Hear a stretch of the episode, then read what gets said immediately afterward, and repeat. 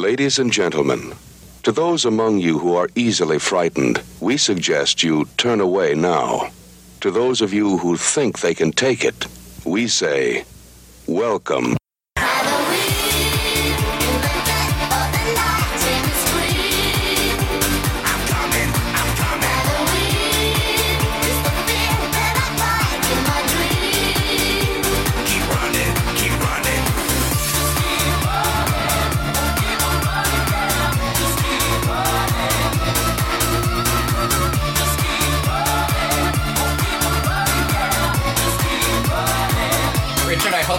Forgive me and I hope our audience will forgive us, but that song was called Halloween.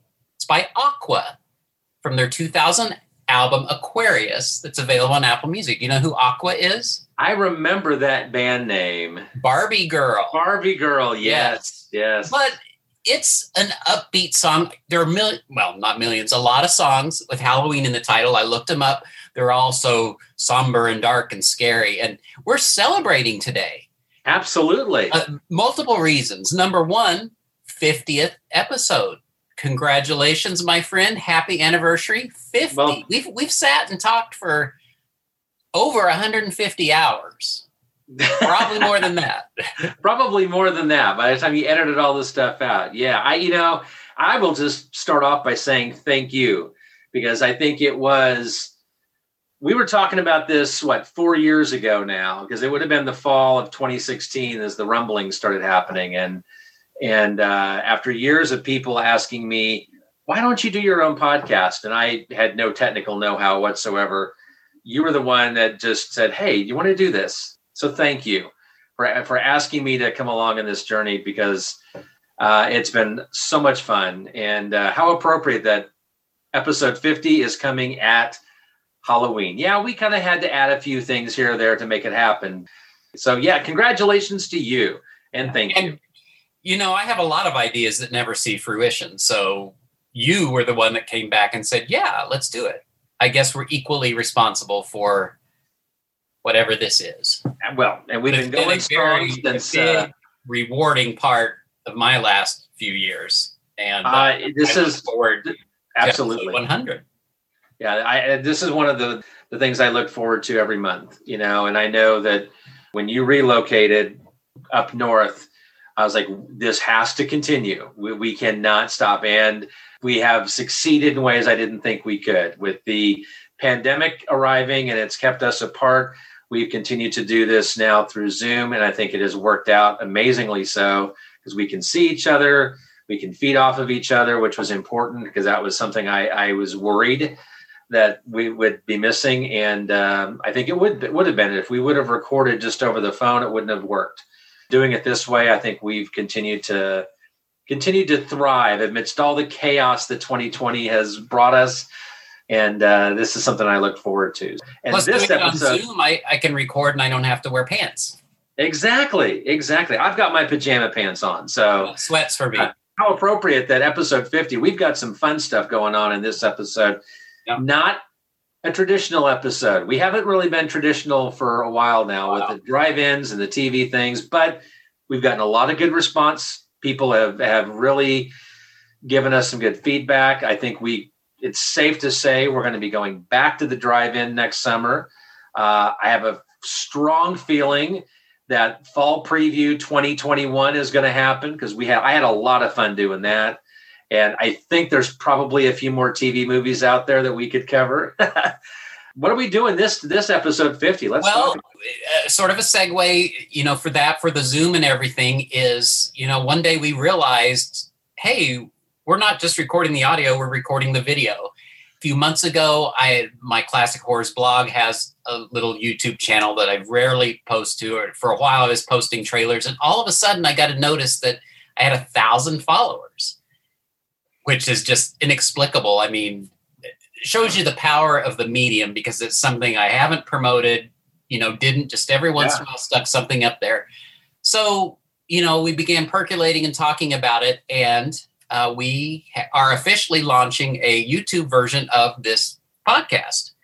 It will not be the podcast exactly. It'll it'll sort of be highlights, but it'll have bonus things you don't hear on the podcast. You know, who knows what else? It's just gonna it'll be a companion piece. Um, I didn't want to just put the podcast on there with a, our logo. And granted, there may be people that would listen to it that way, but to me, video is a visual medium, and I wanted to be able to provide new con- new content, not just the same thing. And I think that's a great idea because I at first I thought, yeah, let's just put the the podcast up there, but you went that extra mile and said, let's do something different, and I think it's going to be fun. So it's like, I think you could you could watch, you could listen and not watch, or you can watch and not listen. But if you do both, they're going to enhance each other. And I think if you do either, you're going to want to do the other. They exactly because you're going you're going to listen to the podcast and think, well, you know, what am I missing out on by watching? I mean, obviously watching you're missing out going to miss out on a big chunk of the podcast so they're going to enhance each other it's going to be uh, something fun as we as we hit the home stretch here in 2020 coming up with something new. It's going to take us into 2021 and beyond. Yeah and so to answer your question 10 minutes later what are we doing this episode? Well it, it's a celebration you know we've got aqua the the pop boppy mm-hmm. song. We've got halloween. We've got 50th episode. We've got youtube channel. We wanted to invite some of our biggest supporters to come and join us and to help us celebrate. Rich, let's imagine it is Halloween night. Yes. And as we are trying to record our podcast, our doorbell is going to be ringing and we are going to have surprise guests coming to trick or treat at our podcast. Absolutely. I, I look forward to this. Um, uh, I'm sure that, you know, there are some guests we we we know might not be able to to get to. You know that that uh, uh, might not be venturing out on this night, but just know that we have we know that there's a lot of you who are going to be with us in spirit. Uh, how appropriate for the Halloween season to be in spirit. Get it? Ah, okay. Um, anyway, we were so thankful that we know we do have some people that are going to be knocking on our door we know that there's so many of you out there that uh, continue to listen. So, for those of you who might not be joining us, we know that you're listening and we thank you for your continued support. Yes, thank you. We couldn't have everyone. We reached out to a few, and uh, we will do something like this in the future. And who knows? I'm just getting an idea now. Maybe we should have a regular regular segment strictly for the YouTube channel that is a conversation with one of our listeners each episode. So that would be a lot of fun. And I know that, you know, we've we've talked to some of our our listeners and and have already said that we want to have them on the show as a guest uh, in the next year and, and maybe whether it's just a conversation, maybe we maybe we talk a movie or two, you know. Um, I think it'll be something fun. We know we we've got some people who've been with us from the beginning getting a chance to see these people virtually face to face in a year that we couldn't because everything's been canceled and we don't know what 2021 is going to bring. So let's uh, let's use this this Zoom technology to our advantage. And if we can't be together face to face, why don't we do it virtually? And I think that's going to be. And you know what? I'm hitting the table. I'm hitting. That's probably picking up on the audio. How appropriate! 50 episodes in, I'm still banging. We haven't learned a thing. I haven't learned a thing. I'm not going to either. I'm, I'm looking forward to this. I, I think. Yeah. Uh, it's it's Halloween is our is our time, right? Monster Kids. Yeah, we watch monster movies all year long. Let's be honest, but October is the one month out of the year where we're not the freaks in the neighborhood, right? It's like everybody's getting in on the spirit. These poor people just they don't do it the rest of the year. That's you know they they should join us the rest of the year, right? Uh, I think this will be fun. Yeah. So yeah, we're not going to be talking specific movies this this time. This will be something different. Fear not. We've got some plans, and we'll be talking about those coming forward later on in the show. We won't have our normal features that we normally have because this is a different episode, but there is something I, I do want to do. Uh, I don't want to let a month go by without introducing some of our new members on the Facebook group page. We do have a Facebook group page called the Classic Horrors Club Podcast. We have conversations there, people post things, and you become a member of the club by by joining. So I would like to welcome three people: David Stone, Ilaria Delara, and Lachlan Billing. Now, Richard, the interesting thing about this, I don't usually pay attention to where our members are from. And I actually think I'm looking them up a different way. So maybe I didn't even used to see them. But two out of those three are international listeners. Ilaria is from Turin, Italy, and Lachlan is from Sydney, Australia. So I don't know that they're the first, but certainly this indicates that uh, we are now a worldwide phenomenon. we've elevated ourselves. You know, 50 episodes in, we've now gone to the next level. So yes, I think that's awesome. Yeah. That's awesome. You know, that's that's again something that if you would have asked, if you would have asked 40 year old me, you know, I'm not sure that I would have would have believed that I would have been doing a podcast and I would have been connecting with people around the world. I think back in the early days of my podcast listening, 2006 or whatever, I thought it was just cool that I was connecting with people here in the United States, you know. And then I think when I connected with Terry Frost down in, in Australia and was calling into his show and leaving voicemails and having virtual conversations with him, I just thought that was awesome. I'm talking like-minded movies with someone on the other side of the world you know now of course doing a podcast and having people listen to us in other countries that's awesome that that makes my day seriously it, it i get emotional almost thinking about that because this is something you said we've been doing this for 50 episodes we're having a lot of fun doing it and to think that other people around the world are listening to us talk talk about goofy movies and going side rants and and you know what they're joining us for along the journey and that makes me very, very happy. Thank you. Welcome to the new club members. Yes, exactly. So let's kick things off, Rich. We're, we're going to focus on the, you know a theme of Halloween and some different aspects of it. And I'd just like to ask you, what are your childhood memories of Halloween? Did you have any tradition that you or your family always did that you remember fondly? When I was a kid, I, I, don't remember doing any pumpkin patches or anything like that. I don't even know if we had those in our area back when I was a kid. I never heard any conversation about it. But trick or treating was always a thing, you know, going out. And I want to say that that some years it was I think most of the time it was my my dad, but some years my mom went with me. So there, there wasn't one person or the other. But I remember always having cool costumes I remember my mom always wanting to make my costume. And some years I just wanted to do the store bought one. Like I, I was Dr. Zaius one year. I had the ape costume, the old plastic mask that would sweat up on the inside, you know. Now, for me, I thought that was awesome. I remember that year my mom was like, Don't you want me to make you a costume? No, I want to be Planet of the Apes. The costume itself was a cheap plastic stuff they had back then. It didn't last very long. I kept that mask for many, many years, and I would put on that mask and would play Planet of the Apes when I was a little kid. I remember one year my mom, I, you know, as I got a little bit older, I did give in one year and she made me into a scarecrow. I also remember being, it was like a Darth Vader helmet, plastic mask, but with a skull. And I don't know if it was kind of like this weird Darth Vader esque Nazi helmet kind of weird thing. That mask actually got a couple of, of uses. I, I tweaked the costume for a few years on that.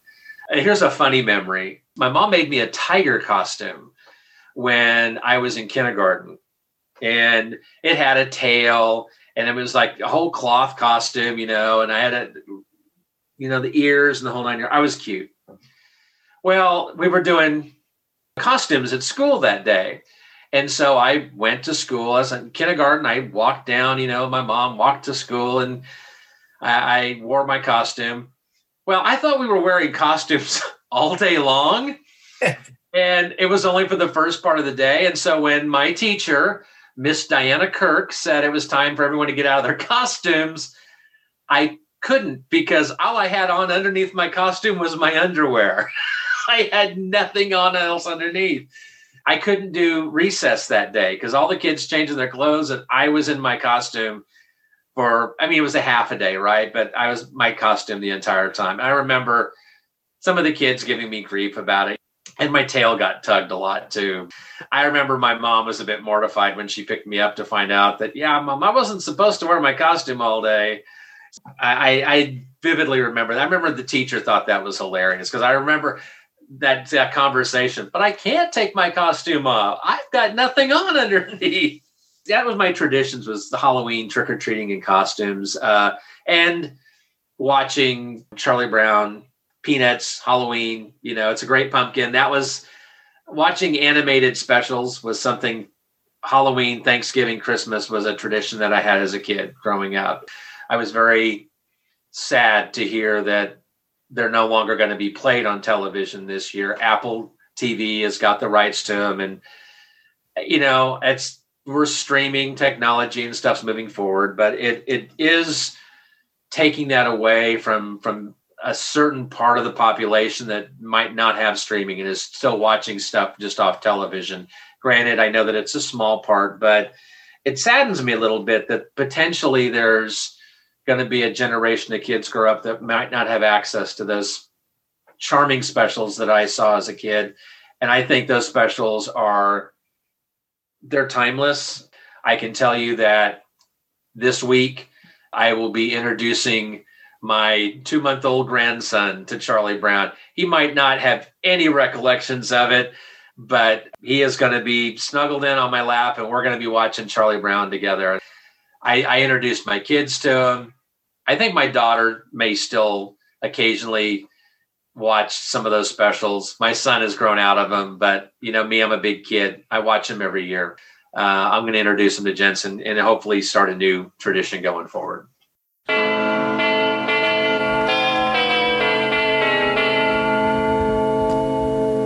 Someone's at the door. trick or treater. Let's well, see. we got to answer the door. See who it is.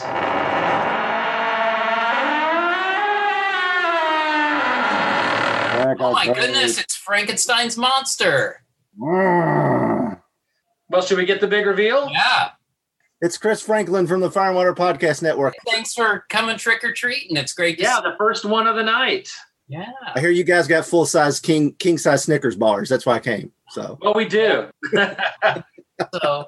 I have to tell you, I'm right in the middle of your uh, House of Frankenstein episode on the Gorgon. I'm okay. loving it. I, I love that whole concept. I I hope you've heard. I always talk about it every year. I haven't got. I, I don't read the synopsis. I kind of like to be surprised, so I don't know what your comic pairing is going to be with it. But I just love how you do that whole thing. So good work. Tell Cindy uh, that I love it. Thank you. Appreciate it. Appreciate it. Uh, yeah, it's always fun to to figure out what kind of comic uh, matches up. And after we did the Gorgon, uh, we had a, a, friend of the network uh, tell us, "Oh, you could have done this one." And I, after that, I'm like, "Man, I kind of wish I had done that one."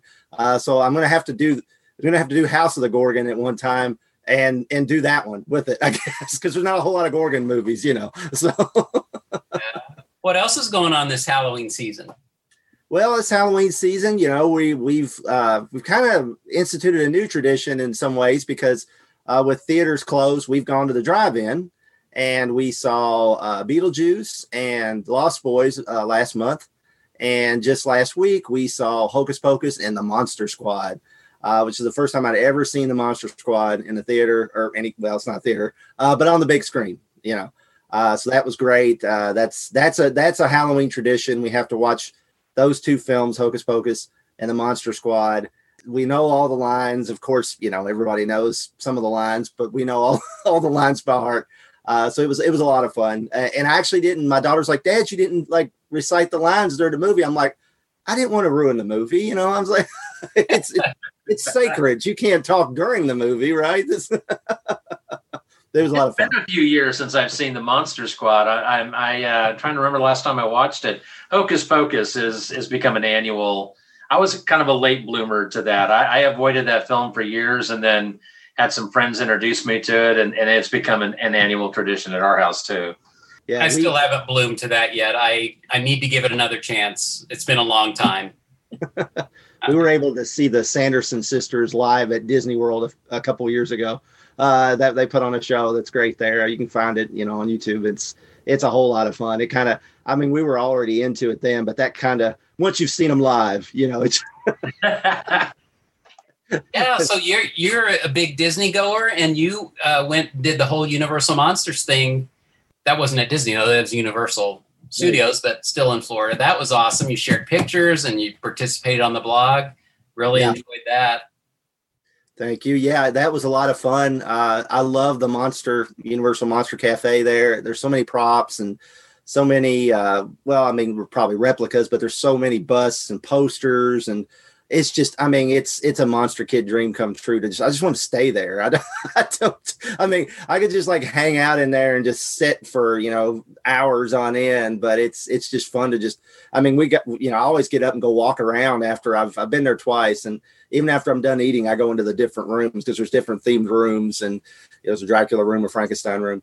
Uh, it's great and I, i'm really hoping you know after everything you know gets back to normal that they still go forward with this epic universe and they don't cut the universal monster land out because it's probably one that's kind of on the bubble. Um, you know if they're going to cut something they'll probably cut it. I sure hope they don't because i would love to have a you know frankenstein dark ride with all the characters in it. That would just be wonderful.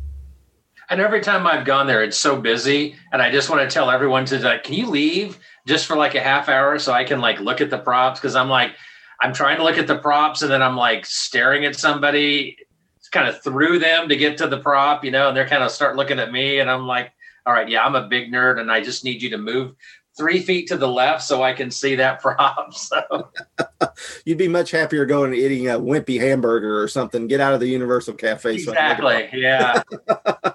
We're probably all a, a, little bit alike wherever we go. If there's something universal, I mean, there was a tiki bar in Kansas City that Rich and I went to, and and they had a little corner devoted to the creature from the Black Lagoon. So you know, it's like people get out of the way. I want to take pictures. And uh, you, Rich, went to a restaurant in was it Omaha? Yeah, the Monster Club. It's a, it's a really cool themed monster restaurant. Classic but contemporary as well. They've got, you know, life-size props and and I mean it's cramped. I think it's probably its biggest problem. It needs, you know, a lot more space, but a lot of fun, you know, cool chandelier. In fact, I just got a package from them in the mail. I bought a little Monster Club pin for Carla and I got a new keychain for myself and it's shaped like a coffin and it says the Monster Club and it's kind of has like a Frankenstein kind of ghoulish logo character. They've done really well apparently, and they're they made it through the pandemic. I was actually worried that they might not, but they did curbside delivery, and uh, they've got a pretty big following in, in Omaha. So, wow, that's cool. That's really. Cool. Have you cool. been to the the Sci-Fi Drive-In? Yeah, we did that last time at Disney at, at Hollywood Studios and loved that. All the all the trailers they show and let's sitting in the little car, sitting in the cars, and all that's so much fun. And they had the best. I know pumpkin pumpkin flavored stuff is everywhere, but they had the best pumpkin milkshake, pumpkin uh. pie milkshake I've mm-hmm. ever had. I mean that we still talk about that. I mean it's just I, you just can't duplicate it. It was just fantastic. yeah, that that was that was one of my favorite places to go, and we went there as well. And I and you know to be able to you're seeing robot monster on the big screen, you know, and yeah. you're eating, and it's kind of yeah, it's kind of cool. So. Yeah. Where else can you do that? I don't know of any other place will play Robot Monster on the big screen while you're eating. Right. well, how's your Halloween going to be different? Uh, your kids are probably grown enough. I don't imagine you still take them trick or treating around the neighborhood. My daughter's got one more shot. Uh, technically, you know, you're supposed to stop when you're 12. Uh, she's 12 this year, so so she's planning on going uh, out uh, trick or treating, whatever that entails. I don't know what that's going to entail. I don't know what this, the town's doing. Uh, you know, like some of the local churches are doing the trunk or treat. So yeah, we'll probably do something small uh, that way. I don't know. I, I was watching a video where uh, Legoland's doing like they shoot the candy down through a tube at you, and you grab grab it with your buckets. put your bucket underneath, like put your bucket underneath, and uh, grab the candy. So maybe they'll do something like that. I don't know, but yeah, it's it's. Uh, I, I hope they do something, but you know, I'm sure they'll they'll social distance it and they'll come up with some creative way of doing it. But yeah, this is kind of hurt technically her last hurrah to go trick or treating. So we hope she can get to do something. So where's it written I, that you're only supposed to do it till 12? I haven't heard that rule before. I think that's like a local. I don't know if that's a local thing or that's just um, you know I, I, don't I don't know. It's like I don't know if you if you're 13 and you you know do you the, are they going to card you? yeah, that you become what you. It's like a Twilight Zone episode. You become what you've got on or something. I don't know. oh, you, know, you, go trick or treating at 13. I, I don't know. It's uh it's it's all they've always said it even since I was a kid. It's like well you can't go anymore. You're 12. Uh, it's like okay this is the last year so. Uh, you know, as long as they come wearing a costume on the front door, hey, I don't care how old they are. You yeah. know, I'm giving candy to parents who show up, you know, with their kids like, here, here you go. You, you know, you put forth an effort. If you show up at my door wearing a pair of jeans and bringing a a, uh, a pillowcase and that's your costume, yeah, you might want to rethink this, especially if you're like six foot five, you know. You've hinted all along at all of the the different things you are knowledgeable about and you participate in. You were just now reminding me of your uh, fabulous toys uh, podcast. So just give us a, a rundown of where we can find you and what all you're doing. Okay, you can find me on the Firewater Podcast Network. That's uh, fireandwaterpodcast.com. And uh, I am the uh, co host of the Supermates podcast with my wife, Cindy. That's where we do our annual House of Frankenstein series. And uh, we also do the JLU cast where we cover the Justice League animated series. That's on hiatus while we do House of Frankenstein. Uh, with Rob Kelly, I do Superman Movie Minute, which is on hiatus as we gear up for Superman 3. Really gonna do it, huh? we're gonna do it. Uh, I can't get him to do Superman four, but we're gonna do Superman three. Uh, also do Batman Nightcast with Ryan Daly, where we uh, talk about Batman comics, and we're doing like classic Neal Adams, Denny O'Neil, uh, uh, Englehart Rogers uh, runs right now, and so that's been a lot of fun. I'm all over the place. Um, I've got some uh, toy videos out on the Fire and Water Network's YouTube channel, so you can look for Fire and Water Podcasts on the YouTube. There's a new video that uh, is out and uh, or will be out, uh, and uh, it's uh, it's about the uh, Burger King Universal Monster toys Okay. uh, that came out about '97. So they, they still seem new to me, but they're from '97, so they're not very new. But I remember those. I used to have a couple of them actually. Yeah. I was going to ask when do you sleep? When do you spend time with family? But I, I know the family part, you re- recruit them to help you out in about half of those things. right, right. I even got my daughter to help customize a. Uh, she took her. We took her loving family dollhouse, and we're making it into a haunted house this year. So it's been a d- daddy daughter project. We saw a video on YouTube. Another guy did that, and we loved it. And so we're we've got all these plans to do the inside. We probably won't get that done this year. We got the outside done. So yeah. So we're we're all you know we're all it, bitten by the monster bug, and we all enjoy it. So it's it's it's a whole lot of fun. Halloween's one of our favorite times of the year. Thank you so much for stopping Yeah, by. Be safe out there. Tell the family hi. Thanks, guys. Thanks for having me. Thanks for doing the show. I love it. I look forward to it every time. I loved your drive-in series. I just I wanted to be at the drive-in with you guys so much. It was so much fun. I told Cindy both times we went to the drive-in this summer. I'm like, I feel like we're we're Jeff and Richard. They should be here. You guys are great. I love it. Love the show. I've got I've got my T-shirt on. Thanks for your support. We really appreciate it. Yeah, we really appreciate it. Thank you so much. Thank you, guys. Bye. Bye. Happy Halloween. We've had our first Halloween guest of the night. It was awesome to to finally meet Chris Franklin face to face. So let's get back to our conversation. What are some of your favorite childhood memories?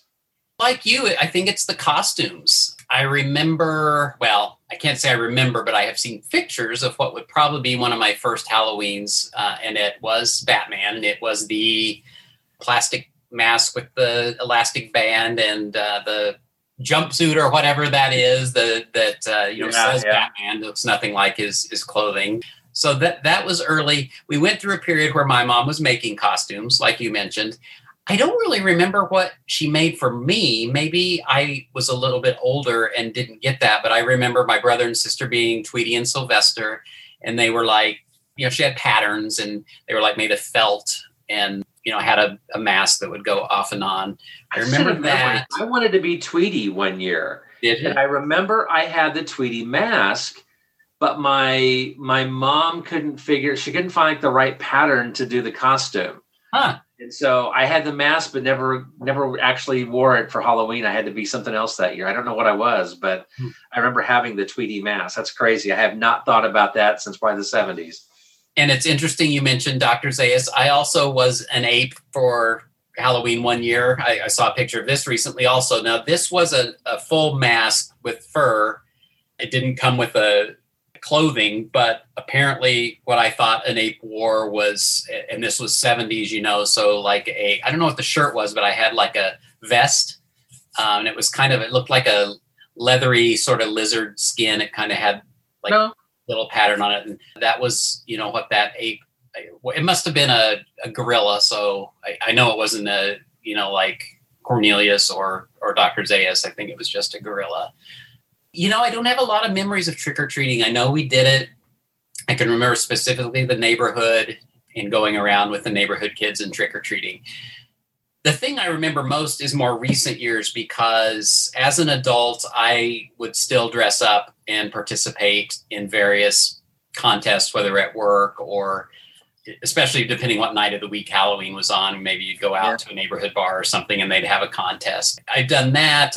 Had an award-winning contest uh, costume one year that I got from uh, Martha Stewart's Halloween magazine, and it was a mummy, but it was a really good mummy. I mean, it uh, told you how to do the makeup under the eyes and how to do the bandages and the tissue paper. I mean, it, it was a really good uh, mummy.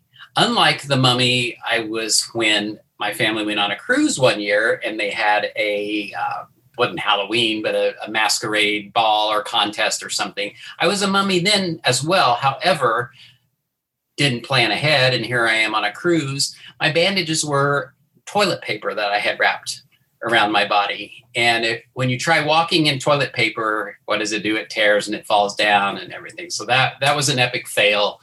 Uh, perhaps I had to overcome that at some point in my life so that I could move on. So making the Martha Stewart money mummy and winning the contest, you know, that healed all my wounds. I, I did the the toilet paper mummy thing myself, but it was on a New Year's Eve one night. There may have been some champagne involved, but there's no physical evidence, and so I, I plead the fifth on that. But I, I I went the same route as well. Different different season and different reasons, but.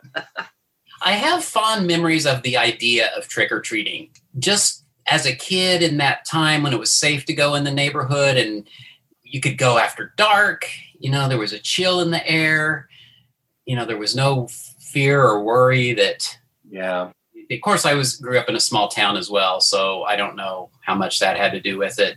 It is trick or treat, not trunk or treat. And I'm happy to say I've never had to participate in a trunk or treat. Oh, let's see who's here now.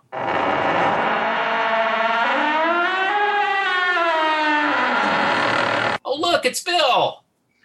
Hey, I was Bill. Told, hello. I was told there would be candy. I, we have we have the king size Snickers. I will take that. I will take that. Hello, Jeff. Hello, Rich. It's Hello, your boy. Bill. Mize. How are you doing, my friends? Fantastic. I'm so Good, excited great. to. This is the closest we're going to get to meeting in person, and I'll take that. I, it's fantastic. Well, I know for a fact I walked past both of you at the last Monster Bash before we had been kind of introduced, before I entered the podcasting world. You know, I recognized voices, I saw shirts, but I'm afraid that, you know, believe it or not, I can be shy. It overcame me at the times. I owe you plenty of hugs. I'm a hugger. I do not care. I'm throwing caution to the wind next Monster Bash. We can we can wear masks and hug. That's fine, but you know, I'm really looking forward to the bash in June, and we must get together and have adult beverages and discuss world domination. Well, they've got that bar right there in the lobby, so we can it's, only hope that by next yeah. June it's open and uh, ready for business. That's a date, my friend. That's a date. Yeah, and you you were reached out after that, and and we've just kind of been uh, the modern day of equivalent to pen pal since then and we have we have and it's you know i just want to say thank you in front of all your fans for all the support that you have given me you, both of you are patrons i don't think i'm divulging any classified information there you both have been so kind in your information and your guidance and just helping me along with bill watches movies and the new podcast to be named later in the show so I will have a little bit of information for listeners and viewers. I'm giving this to the two of you. It's an exclusive just to Classic Horrors Club listeners. So stay around through our drivel to the end, and I, I will I will give you some information on the new podcast. Excellent. And it's so easy to support because you running out of the gate such a high quality oh, product. I mean, the, the time Thank you spend you. on it is obvious and it's just I love it. Thank so, you. Um, I, you know, I really wanted to give Monster Kids something new and different. That's always my, you know, I'm not a, I'm not a, a movie collector. I'm not like a super obtainer. I can my my background is in fiction writing. I'm a trained novelist. I've won awards for mystery fiction and I've published novels and I always come from the point of view of as a storyteller. And that's really I really wanted Bill watches movies. It's a little bit mystery science theater. You know, if you don't like people making fun of your movies and I understand that why maybe the podcast had kind of a limited audience during its run, but I think the new one is going to really bring more people in. And I think it's going to give Monster Kids something that they can enjoy and that they will really love. But enough about me. Let's let's get let's get back to well. Let's talk about Halloween. Halloween. Halloween. Like, what what is going on this year for Halloween? What are you going to have to do different, or what are you not going to be able to do because of well, the situation? Uh, my wife and I we, we uh, moved in together, got married. I am a new I'm a first time husband at, at 50, and we've been together 10 years this month. And when we moved into this new neighborhood, we, we got our first house together. You know, she sold her place, I sold mine, and we moved in together. I'm like, new neighborhood. I can be the king of Halloween. I can like, I, I had plans. I was like going to put like a, you know, The Walking Dead had just started coming out. I was going to put up a ch- chain link fence in the front yard. I was going to have, you know, me walking around as a, like a bub, like zombie, you know, candy. I was planning it. I was planning it, but I thought, okay, the first Halloween, I'm going to kind of see, take the temperature of the neighborhood here. And so stack up on candy. You turn the, you know, the light switch being on is the universal sign of come ring my doorbell and ask for candy. And that, you know, when you run out of candy, you turn the, the porch light off. That's universal. And so porch light on, you know, around 6 30, 7 o'clock, crickets, nothing. You know, I'm, I'm watching, you know, I, my tradition is I watch John Carpenter's Halloween each Halloween because that's kind of my cutoff date, you know, for kind of horror movies. That kind of started a new genre. And, you know, he kind of changed horror in one fell swoop. But that's my tradition. I pop in the Blu ray, you know, watch Jamie Curtis scream and run around for a while but I'm always, you know, keeping an ear out for the doorbell. And it is nothing. It's like tumbleweeds down my street. There is like no trick or treaters. And I'm like, this is bad. This is just bad. And so, like around nine o'clock, it's like I, am I've eaten half the candy myself. you know, j- Halloween. You know, we're into Halloween two now because of the Donald Pleasence. We want to get the Donald Pleasence vibe going. You know, and so I'm like, well, this just isn't happening. And all of a sudden there's ding, there's a ring. It's a doorbell. And I'm like, all right, I'm on. This kid is getting the rest of the candy, you know, and I'm turning the porch light off. I'm considering this experiment a failure. So it's the cutest thing. It's a little, uh, a little boy. He's about seven or eight, and he's got War Machine on. He's got like a little War Machine. This was like right after Iron Man and yeah. maybe Avengers. I'm not really sure. Maybe Iron Man too, but he's got his little War Machine outfit and he's holding up the bag. And I just take a big bowl and I just go boom, and he just lights up. And you know, he then he just turns. He says thank you, and then he turns and runs. And in front of my house is the car where his parents are waiting with the door open and it's like he's like making a getaway now. It's not now. It's become like you know some sort of felony, and he's running past my yard. He jumps into the car. They slam the door. I don't know if they go to the next house or if they go to the next state, but I know that that kid was on a sugar high for at least a week due to my generosity. Now, unfortunately, this is just not a Halloween neighborhood it makes me very sad. What's the most recent thing you've had published? Do you still have anything in print? Making your bones as a writer, you know, making that pay the bills is difficult. You know, I was one of the early pioneers of self publishing. I started self publishing back in the late 90s. You know, I got nominated for a bunch of awards, best first novel of the year. A lot of things happened, but now that was when I still had to kind of fight against gatekeeping you know, that's when you had to have a New York agent. That's when you had to have certain things fall into place for you to actually make a living as a writer. And now with technology, I've kind of moved on. I usually early adapt and then kind of move on. I still have life coaching clients. I'm a life coach for men. I do that as a side gig. You know, I'm a certified life coach.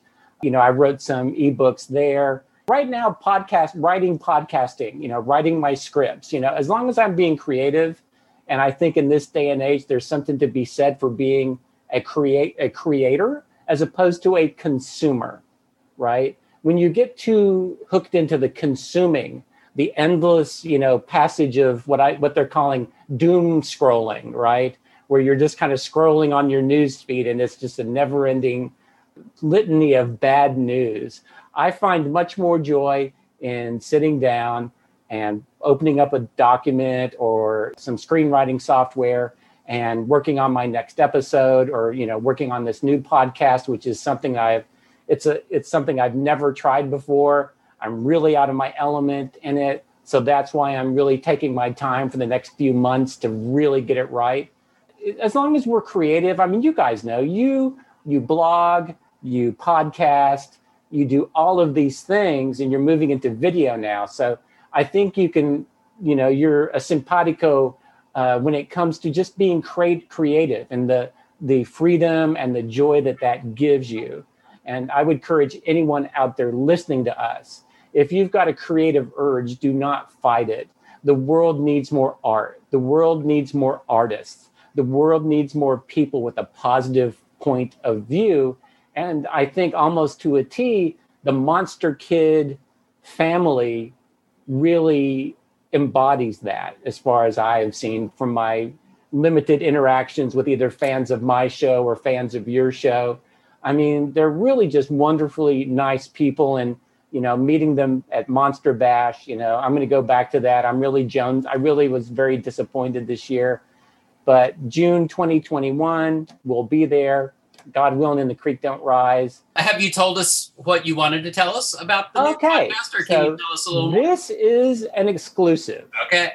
for Classic Horror Club listeners only.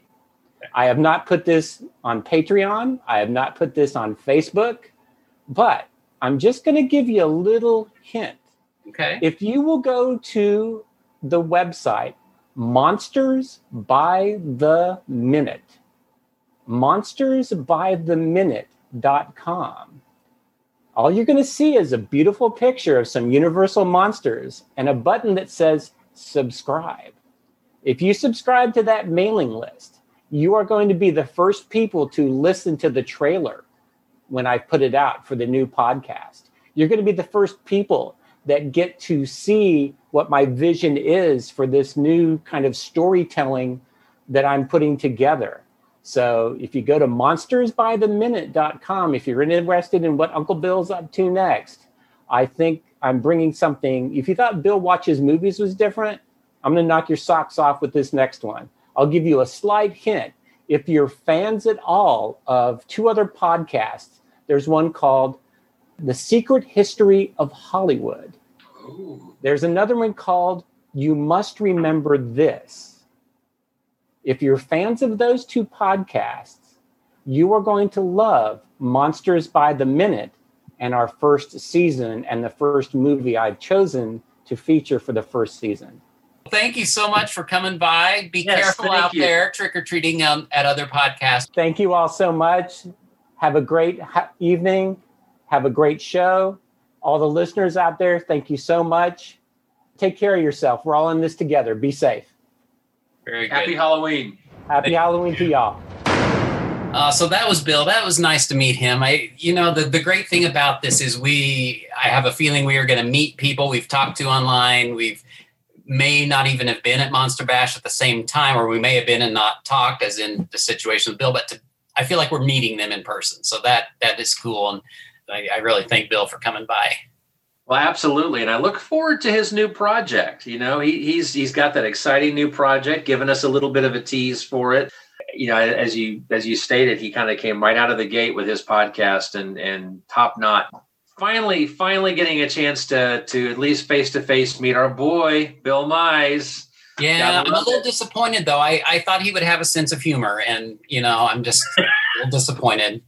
Yeah, yeah, no, he he is he's a great guy. So you know what? Here's keeping our fingers crossed for Monster Bash 2021. So, Rich, you hear a lot, and we're asking all of our guests tonight, you know, what is your go to movie for Halloween? Is there a movie that you regularly watch that epitomizes Halloween for you, uh, and you can't go through the season without it?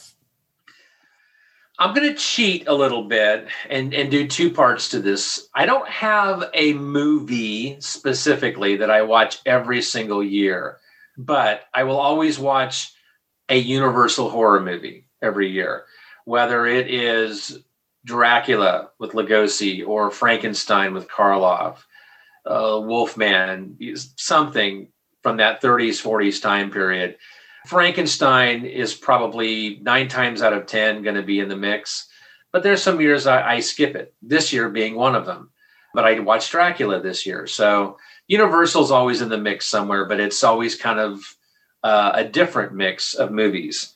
However, I think that with very, very few exceptions, I have been listening to a specific radio program every year oh gosh, for probably 40 years. Wow. And that is the 1938 Mercury Theater presentation of Dracula with Orson Welles. Orson Welles launched the Mercury Theater program in the summer of 1938. It was, of course, October of 1938 when he did War of the Worlds the Mercury Theater program was actually an adaptation of most of the time it was an adaptation of, of, of, classic literature, which is why we did War of the Worlds. Now, everyone talks about War of the Worlds, right? Because that was done around Halloween. It was, of course, you know, caused a panic and everything. But his Dracula show from 1938, it's an hour long program and it's it's got some audio things to it that just it's a little creaky, you know. It's it, there's I have not heard a pristine print of it, but I remember having conversations when I was in seventh grade with my friend Vince Altum about it because I had just got a radio reruns copy of Dracula that I got. My dad introduced me to old time radio in 1979 with a copy of the Abbott and Costello show, Who's on First, and it was Radio Reruns was the company. I got the catalog and bought some of those cassettes uh, over the course of the next couple of years. Dracula being one of the first ones I got because it was Dracula and I had never heard it before. Plus, I knew that it had Orson Welles in it, and I had discovered Orson Welles The Shadow, and it sticks with me. With very few exceptions, I've listened to this every single year. For those of you who have been joining along my 31 Days of Halloween this year, I can uh, give you a sneak peek in that there's a probably a better than average chance that that's going to pop up before the end of the month. No War of the Worlds. I'm not going to do that. That'd be too easy to do. But Dracula is something I want to expose people to. It's it's a fun broadcast from so many decades ago. And for me, like I said, I've been listening to it pretty much every year since at least when I was in seventh grade. So, you know, 80, 81, that time period. So, where can we find that to listen to it? Is it easily available? It, it is because most old time radio shows are uh, public domain. Shadow episodes are hard to find because there's a company called Condé Nast which seems to think that they own the copyrights to it. I think they own the copyrights to the character of the Shadow, but not necessarily to those shows. You can find them on the internet. But with uh, the Mercury Theater, archive.org, YouTube, absolutely free. On my blog, if that were to pop up, okay, it will before the end of the month. I've created a playlist uh, on my YouTube channel. I've got a YouTube channel, but I don't really. I mean, I I have an account, right? Because I was using it to subscribe to stuff, and then I realized, well, I guess that means I've got a YouTube channel because you can create playlists and you can make those public and share them with people. So Steve Sullivan had been kind of prodding me for a while to do that. He wanted all of my old time radio shows that I've been doing since January uh, my OTR Wednesday series, he wanted those in one place where he could just kind of go and listen to all the shows. And so I finally did that this month. I created a, a numerous playlists actually, and uh, I'm sharing that on my blog. So if you go to kccinephile.com or monstermoviekid.wordpress.com, I, I share the link to the playlist, and it's a Halloween 2020 playlist. And so every show that I'm doing this month, the day that it gets posted, it goes right on the playlist and uh, I've also created a couple of other playlists. One specifically for the shows that I've done since January that are the uh, old time radio adaptations of movies. Got a playlist of those. Uh, I'm going to create, or actually, I've already created, so it's almost a sneak peek of what's coming up the next couple months. I've got a Thanksgiving themed one and a Christmas themed one that I'm going to be continuing to do on the blog uh, through the end of the year.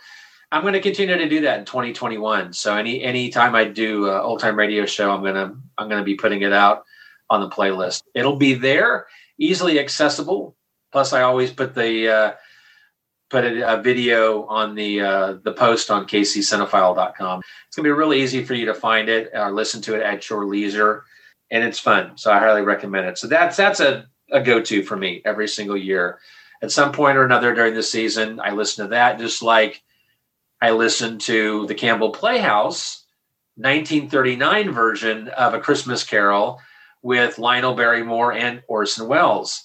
Campbell Playhouse was the show Orson did after Mercury Theater ended. He took the Mercury Theater players and started doing a show called Campbell Playhouse. And I've been listening to A Christmas Carol every Christmas since uh, 1989 or 1990. Uh, lived in Paris, Texas. And there was a Campbell's factory there.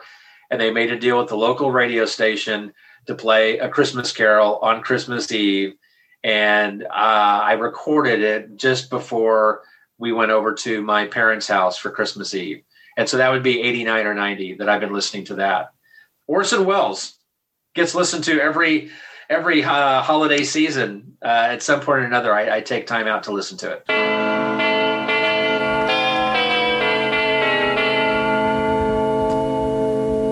Have someone else at the door. Who can it be?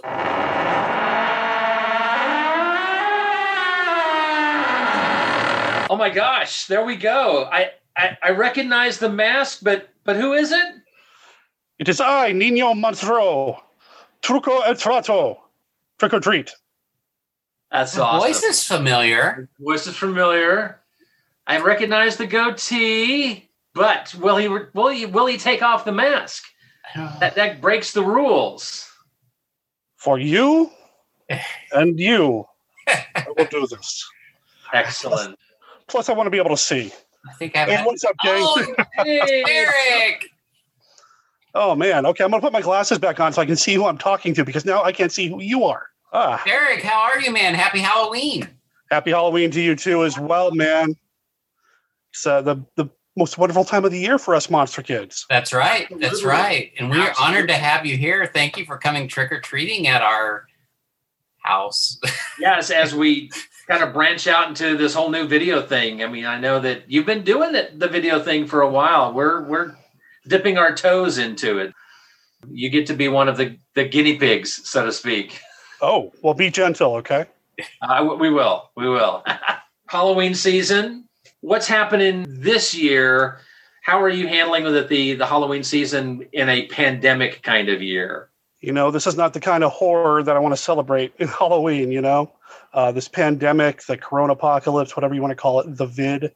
It's just it's really put a cramp in a lot of things. You know, the Lovecraft Film Festival went virtual this year, so there wasn't even that to celebrate October happening. But you know, I'm trying to find whatever I can to do to kind of keep the Halloween spirit going. You know that I do the movie streams on Saturday now, so that's one thing that I'm doing to try to keep the Halloween alive. You know, and we do that every Saturday. But the week leading up to Halloween, we're going to have programming every night. So it's going to be a full on Halloween week at the Monster Kid Movie Club with nothing but spooky movies. It's going to be a good time.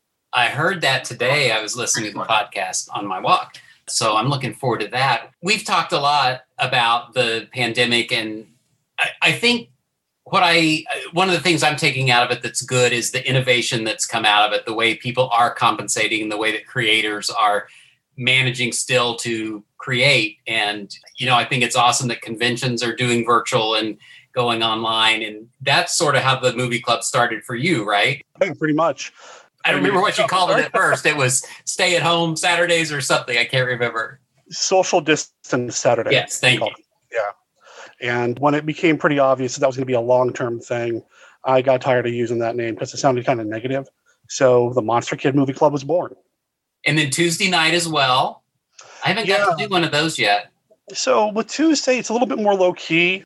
There are a number of science fiction films that I would like to show as well, but it kind of interrupts the monster movie vibe on Saturday. So we now have the Monster Kid Astronomy Club, where we do classic sci-fi and a few other things. Lately, we've been showing episodes of the BBC series The Invisible Man from the 1950s. It's been a lot of fun. I got to say that I normally can't join that because that's usually when we do dinner every week with with Mhm. uh, my daughter and and uh, son-in-law. And I know, but but this week uh, I managed to to kind of sneak in at the very beginning. They were in the house, but we hadn't settled in for dinner yet. So I was like, "Oh my gosh, where did we end up? We're we're we're here." And they're like, "You were doing the pre-show, and it was like." Uh, like some type of NASA instructional Yeah. and it went for probably five minutes before somebody said, "What are we watching?" And I'm like, "Well, you know, we're we're we're, we're watching some great entertainment." And I got the looks like, "Is this what we're going to be watching tonight?" It's like, you know, it was. I loved it though. I, I normally won't get to do that, so I had to. And you know, next Tuesday though, I you know we won't have. We won't have the kids here, so I'm going to try to sneak in if I can. So I'm always kind of incognito most of the time. You're always welcome. And, you know, you bring up a good point. You say incognito. You don't have to be because we got a live chat going the entire time. It's the only time I'm going to be okay with people talking during a movie is in that live chat. And it's all text. So nobody's talking over the movie. I know sometimes I get on uh, through through what do they call it, Twoku, the Roku, Mhm. Twitch kind of backdoor, and uh, I know that you can't chat through that, but I think my name probably pops up. So if you ever see me in the room, but I'm but I'm quiet, that's probably where I'm at. I'm sitting on my hat, happy butt in the living room in the comfort of my chair, watching you on the big screen. Derek, where do you draw the line? I and I know it gets a, a slippery slope trying to categorize and compartmentalize everything, but you've got your monster movies and you've got your sci-fi, and they overlap every once in a oh, while. Oh, yeah. Do you have any rule of thumb that you know what you would put in one and not the other? So with the sci-fi stuff, I'm a big fan of like the aesthetic of like retro futurism, that kind of you know 50s, 60s sci-fi vibe. If it displays a lot of that, I typically go toward the sci-fi side of things. But I mean, you can have space monsters and, and all that kind of thing happen and not have that, and then I put that into the horror side. Is there as many movies on the on the sci-fi? I know, like you're talking, like you kind of go towards public domain or films that you know that you're not going to get kind of mm-hmm. slapped on the wrist. Today, as as you know, we're you hmm. know Jeff posted something in his daily video, and it had Mothra in the title, and and then the uh, the Toho gods came down, and and I know Wow. yeah, they they he got blocked on YouTube. So if you had it was your as you're going through the the the sci-fi films, is there like stuff that you is there as much to go through, and is there stuff that is just too far out there or too wacky or too unknown? You know, it's tough. I thought there would be a lot more when I decided to split it up, but I'm actually finding that I'm starting to run out of sci-fi stuff that I'm cool with showing. I don't want to do anything that's not in the public domain or I don't have permission to show. I, I know that other uh, like Twitch streamers and such do show a lot of the kind of thing. I, I don't want to give anybody any reason to look at all of us streaming movies. Just look at one guy; they'll shut the whole thing down, and I, I don't want that to happen. I don't want to contribute to that. So yeah, it's it's a little bit more difficult to find the sci-fi stuff, but then I'm only showing two movies on Tuesday, whereas on Saturday it's a good seven, eight, nine hour block, and there's plenty of stuff I can show there. And some of like the the Flash Gordon chapter serials are Yeah, public domain, and and uh, yeah. Um, so I, I checked on that, and if I remember right, the first series is not for some reason or other, but the second and third series are. I don't know how or why, but it just is. So I'll eventually show some Flash Gordon, I'm sure. And I like how you you said you try to find the best print you can to show. Mhm. That's uh I mean that's the extra care and attention you put to everything that just makes it a little bit better. So I really appreciate you don't do anything halfway. You do it right. I, I probably should though, so I could get some sleep. Um, No, I extra mile with Manos. I mean, you, you did a little fun thing when you played Manos that actually really worked for that movie. And I'll be showing that again Halloween week at some point. Uh, we turned Manos the Hands of Fate, which I really enjoy unironically. I know, I know, but I dig it. We, we made it black and white, and it was really creepy. We had Jackie Ray Naaman Jones in the chat for a little bit of that too, and she was a little unnerved. That, that's cool. We'll be doing that during Halloween week. We have so many things planned for Halloween week, not just movies like feature films, but we've got some independent films. Uh, of course, we're going to be showing Josh Kennedy's House of the Gorgon, Chris Mihm's House of Ghosts, and then I've got a number of short films that I've gotten permission from the filmmakers to show. Some more current stuff, but still has that spooky kind of vibe. Just because that's that's the aesthetic that I go for. That's the mood that I go for for Halloween. That's what I need do you have a tradition or something that besides all of, of this that you do for us anything you do for yourself just to celebrate halloween? Or growing up did you have a tradition? Up until a couple of years ago i guess maybe like five or six years ago now i would make a big deal about getting in costume. But that was because i was going to work and there was always a costume contest and i wanted to win and i always did. Um, uh, or, or i was going out and doing something. But uh, since I no longer work uh, at this point, and you know, I'm currently unemployed doing the self employment thing, there's not really a costume contest to compete in. And getting up at 4 a.m. to put latex all over my face and everything doesn't sound too appealing. And I don't think Wednesday would get in the same Halloween spirit. She's my coworker here, my cat. But before I launched the stream and decided to do movies all the time, I was doing movie marathons myself at home anyway on Halloween. Right. Before podcasting, even I would do like I'd get up early in the morning and I'd put a movie in and I would just go nonstop. Uh, and there was always two movies that I put in. Uh, one was The Monster Squad, which I adore. There's one problematic scene in it, but I have to really it's from the 80s and that's how kids talked and uh, but uh, I put in the Monster Squad, and then I also put in the H.P. Lovecraft Historical Society's film, uh, The Whisperer in Darkness. Those two, just for whatever reason, have always been some Halloween go-tos for me. And I can tell you that even though I'm doing the movies on Halloween this uh, this year, and it's on a Saturday, and we get an extra hour uh, on Halloween, it's gonna be that magic hour between uh, daylight saving switching over. Even though that's happening, I know that I'll put in the Monster Squad and the Whisper in Darkness when the stream's all done and it's just me. I'll pop up some popcorn, put the movies in. I'll probably pass out on the couch after watching movies all day, but at least I'll be able to hear them for a little bit. Yeah. I can tell you that I am introducing Carla to Whisper in the Darkness. I have a a uh, uh, a list that we've created of movies that would uh, some of which she's seen. She's still getting introduced to a lot, and and you know she's put herself into my hands, and I'm like, all right, we're going to do this and this and this, and those two are on the list. Right on. Well, I'd be curious to hear what she thinks of them. I mean, for me, they're just phenomenal, and the Lovecraft one in particular. Uh, because the Lovecraft Film Festival typically happens at the beginning of October, I like to cap off October with another Lovecraft adaptation that I happen to know is really good, and that's you know, one of the best ones out there. So I, I, try to cap off October with that as well. I don't know if it's available online right now for anybody to watch. I remember seeing just recently uh, the director saying there were some issues with the distributor and it's not available to stream, but you could probably still buy the Blu ray from them. So I'd highly recommend it. What was another one that you, I think, I think you were introduced me to it. Was it AM 1200? Yes. And we're showing that on we have permission from the filmmaker, uh, and we're going to be showing AM 1200 during the week. I don't have the schedule firmed up yet, but it will be happening. Uh, That's a really good one. Yeah, I think. Man, it, it was a I was a gamble. I didn't know I was going to get permission to do it, but wow. That's very cool.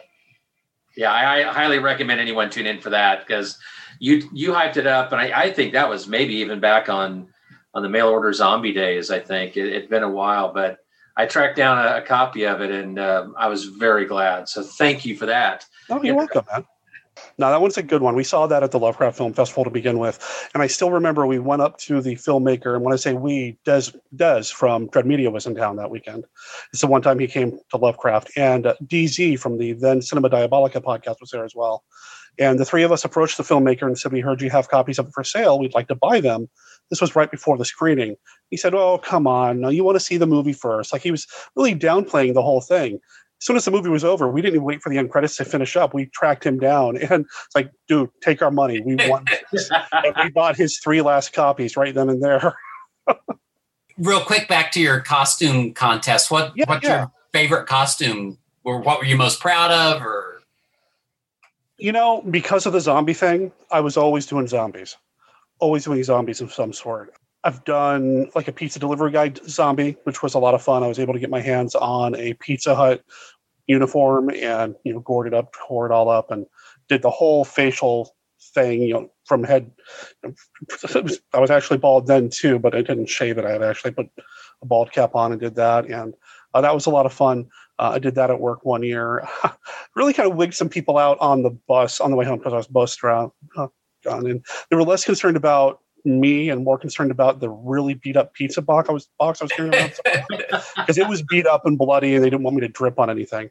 You know, I've done just random zombie stuff. There was one year though I did a killer scarecrow at my job and it involved a lot of burlap being latex directly to my face because I didn't know any better. Um, uh, and you know, I had hay stuffed in my shirt and you know, pockets, whatever. And you could tell for months where in the call center I had been on Halloween because there was hay everywhere. I'm sure I was a really big fan. I was a really big. Uh, I was not the favorite person of the janitors. I guess is what I'm saying. There was probably a wanted poster out there somewhere, you know. right, right. The other thing is too is I could always tell who stole my chair if somebody stole my chair from my my my desk because there was always blood on it. Um, that's not why I don't work there anymore. Um, just to be clear. we'll let you continue on your journey of trick or treating. What's your candy of choice? What do you hope to get when they open the door and put the bowl out? really tough because I've got the diabetes now, so I'm Mm. really working with that. But you know, I love me the monster cereal. Anything with the monster cereal, make me some uh, like Rice Krispie style treats, but use the Frankenberry. That's it, man. That's the stuff right there. What Count Chocula Frankenberry? Which Uh, you know, it's always been Frankenberry for me. I've Yeah. always liked that artificial strawberry flavor. yeah. Boo Berry, Boo Berry all the way. I Oh, like Boo Berry. blueberry. Boo Berry Okay, but- was like the stepchild that came later. They had the two, you know, and then but not as bad as what's the wolf one? Um, Uh, they had Fruit Brute and Yummy Mummy. okay, I liked Yummy Mummy a lot, Okay. but you know, it was one of those. They didn't do much with it, so. They did bring it back one year. They brought both of those back one year. Yeah, they they didn't. I gotta say though, I miss the original formula for the monster cereals. Yeah. I, I vividly remember those, and it's and it's uh, if you could get me a vintage box of of Boo Berry that wouldn't kill me, um, I would devour that thing top to bottom. I keep threatening to, and I haven't done it yet. But maybe maybe I'll do it this year. I'll I, I keep wanting to get a box of Boo Berry cereal and then get a recipe for blueberry muffins and and mix the two. You make it a, a blueberry blueberry muffin just to see if you can pull it off. You know, to have that really artificial blueberry flavor, but still have some real blueberries. So you can say you're being healthy. yeah, yeah, it, it's you know, a little bit of bran in there. Sure, it's healthy. Yeah. Yeah, yeah, that that counts. Halloween, man. It's just I appreciate you guys opening your door to me uh, to come in and say hey and and trick or treat. So, what candy you got for me? Well, we've been giving out king size Snicker bars all night. Thank you, Derek, for stopping by. Uh, anything else? Any last words? Anything in particular you'd like us to come visit you at? We obviously the podcast, you know, monsterkidradio.net. We are closing on episode 500 coming up very soon. If if I remember right, I think it actually hits on Thanksgiving Day. So I, I don't know what we're going to do yet. I'm running out of time to figure it out. But obviously, we got the podcast and you know YouTube. You can look at Monster Kid Radio or it's pronounced Cook, which is my personal channel. My last name spelled K O C H, so it's, it's pronounced K O C H. Anyway, uh, and I just launched my role playing game YouTube channel as well. It's through Dice, and find it there. Well, you know, with, with Dread Media, when they did their episode 666, they went like uh, almost eight hours. So you yeah, I'm not doing that. you don't have to do the eight hours because you're only at 500. You can go maybe six hours. I'm sorry. Did I just hear Rich offer to edit that episode for me? Yes, that's it is. absolutely. Yeah, I couldn't even come up with the word impression, and you want me to be the editor? Go ahead. no, I don't know what I'm going to do. I have some things on uh, some recordings from previous events and conferences and monster bashes that I might try to recover. There was that epic monster bash classic five game that we played. Yes. Oh boy. That's a bonus that someday will surface. I know it will. I I've, I haven't even listened to it. I'm terrified to listen to it. so we're like three or four different conversations going at once. How many people were there at the table? Like 12, 15 of us? yeah, there was a lot. Multiple microphones going at one. Oh boy. Whew. Great, great to participate in. I can't even imagine editing that. Yeah, we'll see. well, I'm hey, crazy. thank you for stopping by tonight. We really appreciate it. Yeah. Have a safe and happy Halloween. You guys too, and uh, don't don't tell anybody about my secret identity. I've got crime to fight and such, you know. So Absolutely. We'll keep it secret between us and all of our listeners and all of the potential YouTube watchers. Other than that, nobody will know. perfect. Take care. Take care. Nino Monstro out. okay, how awesome was that to, to see our, our dear friend Derek from Monster Kid Radio? I always feel like he's slumming it, you know, if he appears on our show. I certainly appreciate him doing that. It, it's a true honor to have him. Absolutely, absolutely. We know this is a busy time of year for for him. Of course, he's doing all sorts of things with his movie streaming and the podcast and stuff. So, yeah, very cool that he took some time out to ring our doorbell. I'm going to throw the question back to you. Right. What is your go-to movie? Well, I'm going to cheat also, actually, by saying I don't really have one. I watch horror movies year round. So come to Halloween, it's not uh, necessarily uh, anything new or different. Um, I haven't usually taken the day off to watch movies all day or anything. I sort of aspire to do that some year. But I can pick a movie that would be. This is going to be stereotypical, but Halloween. John Carpenter's Halloween. That just is Halloween. I, I, I mean, I think it's obvious. I don't think I would feel that way if I didn't love that movie so much. I mean, there's a reason. It's not just that it takes place on Halloween. If I didn't like it, I wouldn't watch it. Uh, and I watch it a couple times a year at other times, not during Halloween. This year, though, I, I I feel behind. I feel like everyone else does have that go to. So I am going to start a tradition this year No, okay. and I am going to watch Halloween. Now, of course, it can't be that simple. Uh, so, what I want to do is build upon that. And there's several different ways you can go because Halloween is like a Star Trek timeline that diverges and goes different places. So, you know, I could watch Halloween 1 and 2, the original. What I think I'm going to do this year is bridge the old with the new. I'm going to watch the original Halloween and then the newest Halloween supposedly ignores all of the sequels. I've been wanting to watch that again, and so I thought that would be a good way to keep the continuity, but sort of go, you know, off. I think maybe next year I'll, I'll take that little series in the middle that starts with what Halloween four and and goes for a couple movies and, and goes that way. I'm going to start a tradition. That is my goal, uh, even if I don't have one now. I will say this year I'm compelled to watch two other movies. One is Hocus Pocus. We've heard about that a lot tonight. I saw it in theaters when it first came out. Didn't particularly care for it. Uh, haven't seen it since, but peer pressure, peer pressure. I feel like I missed something, and maybe my sensibilities have changed, and there are a lot of reasons I should like it. I am going to watch that again. And then I think the new modern movie that could possibly take place of Halloween is Trick or Treat. That, more than Halloween, in fact, gives me that nostalgia for what it felt like me going trick or treating. I said I had that memory of the idea of going trick or treating. That's represented for me in those scenes in Trick or Treat with the kids out, you know, all through the streets. Halloween has that to an extent, but there's just something about, you know, Trick or Treat that really makes me feel more nostalgic. I'm nostalgic for Halloween because of Halloween and seeing that in the theaters and my experiences of that. But Trick or Treat, uh, I, I'm nostalgic because of the holiday, Halloween. I revisited Trick or Treat earlier this year, and I, I love that movie. That's a fun flick. You know, it was kind of surprising. I, I had forgot about how gory that tends to be. So that's very different, right? Because Halloween, the original, it's not a gory film. I mean, there's not a lot of I mean, it's it's suspense and there's implied horror, but it's not bloody and gory like you would think.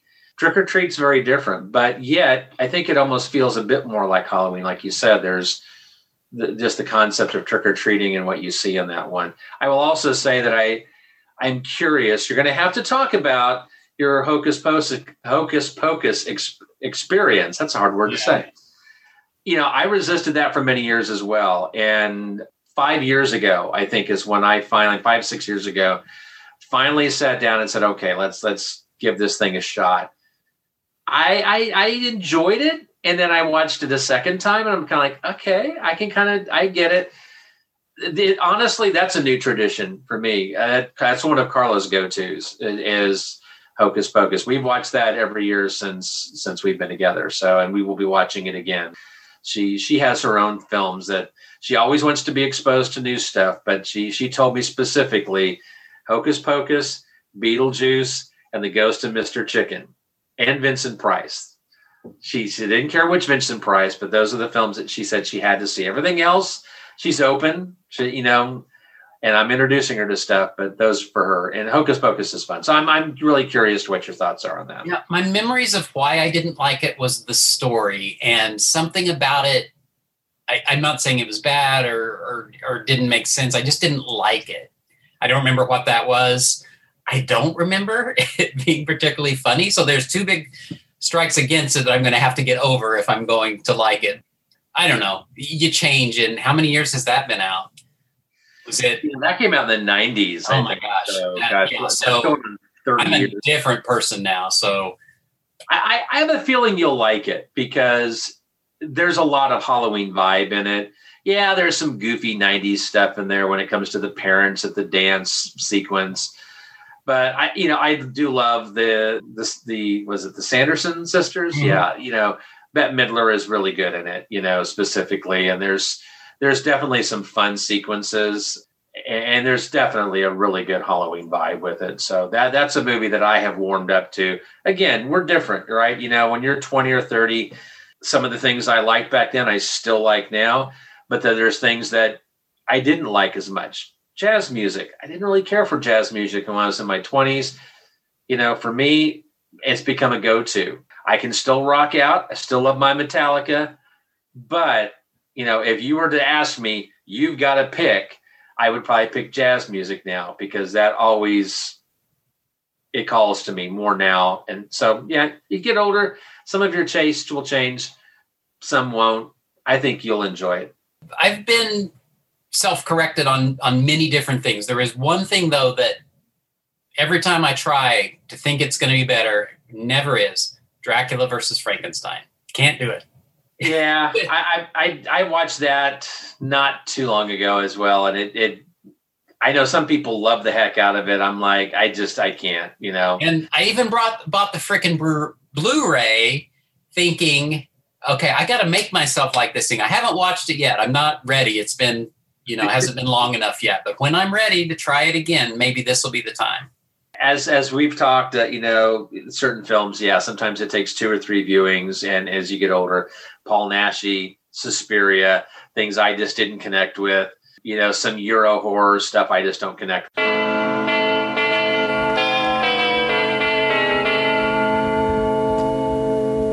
And we have someone else at the door.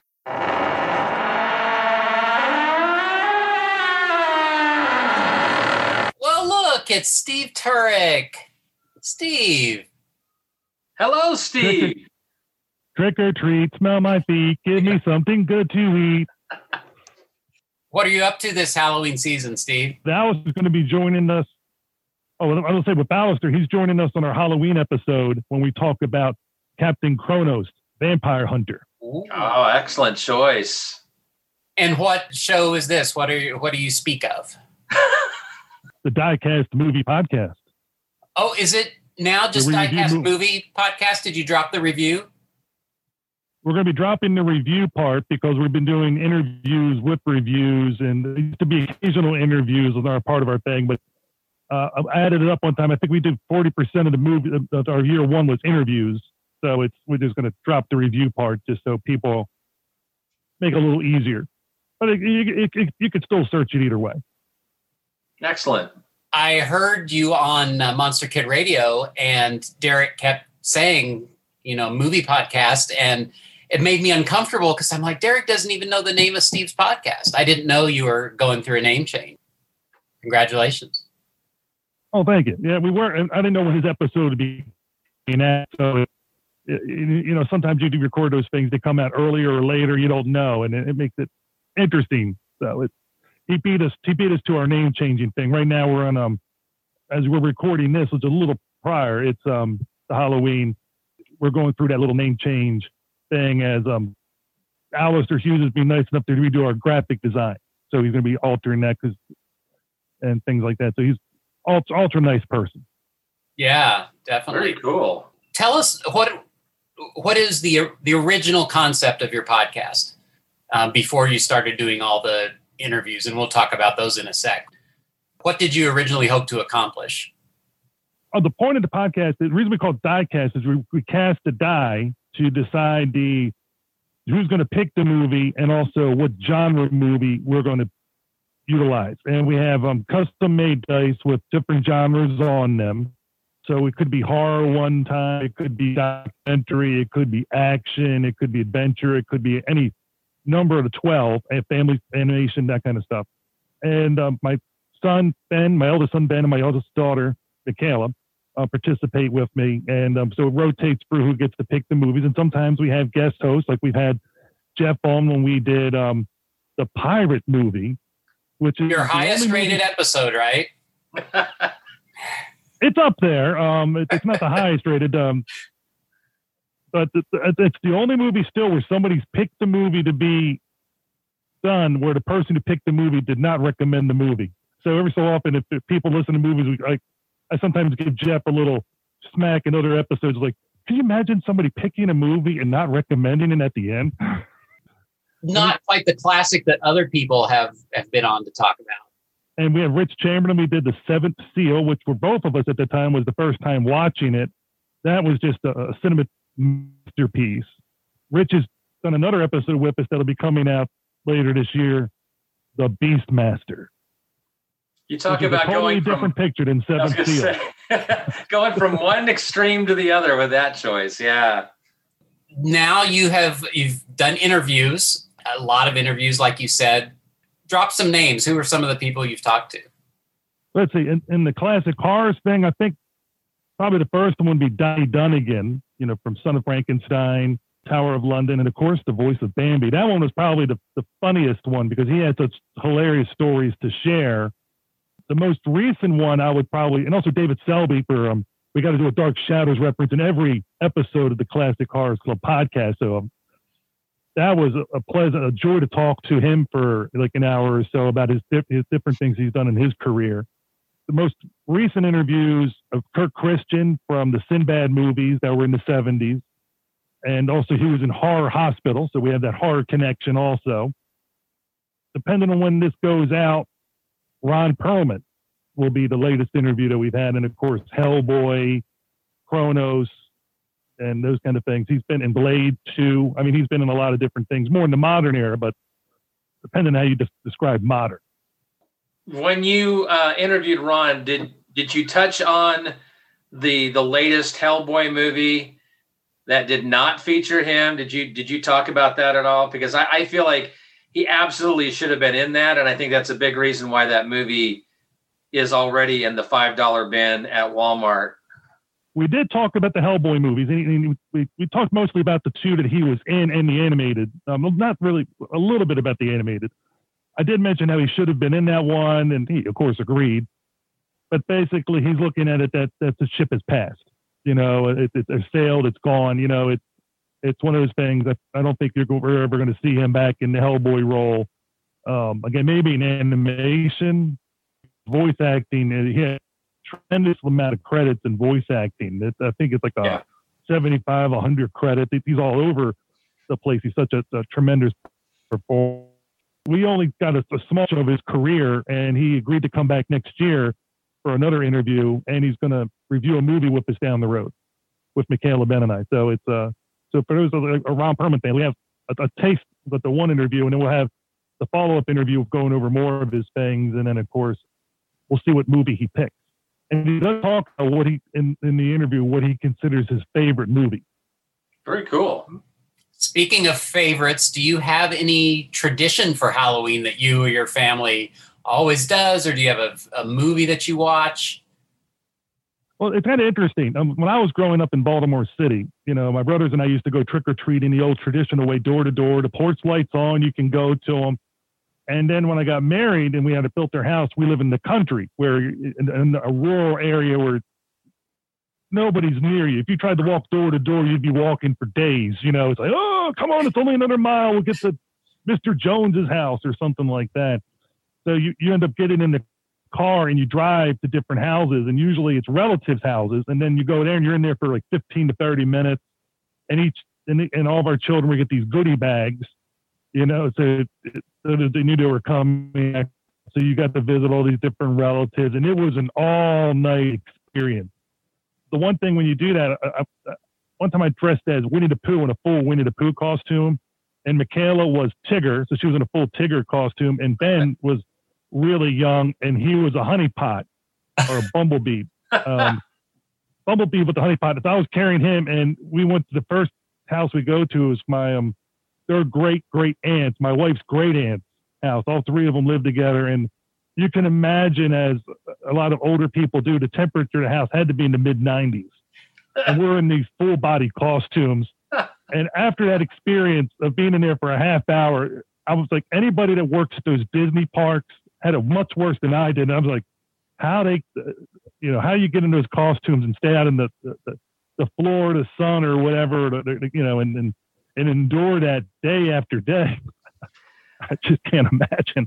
Years ago, I, I worked in enough. Sears, and they had Winnie the Pooh because that was part of a Sears, you know, kind of co-sponsorship. And when it was like our big, you know, sale day or you know sidewalk sale, they have the Winnie the Pooh costume, and there would be like the Winnie the Pooh soundtrack playing on the radio all day long, all five songs all day long. And there was always somebody, you know, would get volunteered to play Winnie the Pooh, but they would never do it a second time because you would see how they look when they come out of that costume at the end of a Texas summer day doing a sidewalk sale they would take off that that helmet and the inside of that costume was a, a toxic zone of just a multitude of people's sweat just caked inside. That's a horror story in itself. I was asked to do it once and I said, Are you insane? I said, There is nothing. No. I said, There's no way. And they they always I always got like the new kid on the block, but I was smart enough by the time they asked me, I was like, Nope, not gonna do it. So eventually, that you know, it was always like somebody in the warehouse. Yeah, the new warehouse kid. It's like, hey, we got something fun for you to do. Want to be Winnie the Pooh today?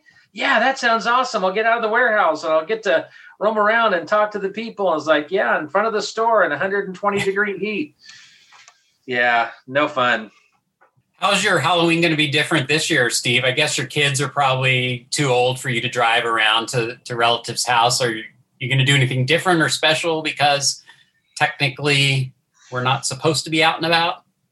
Well, my daughter, with my mother-in-law, her grandmother, um, my you know, uh, uh, they did they every time around Halloween they always watch two movies, and this has been going on for probably two decades now, at least. And they watch Hocus Pocus, and then they watch. You're, you, nobody in the million years would ever guess the second movie, Meet Me in St. Louis. What? Because yeah, because they got that Halloween scene in it.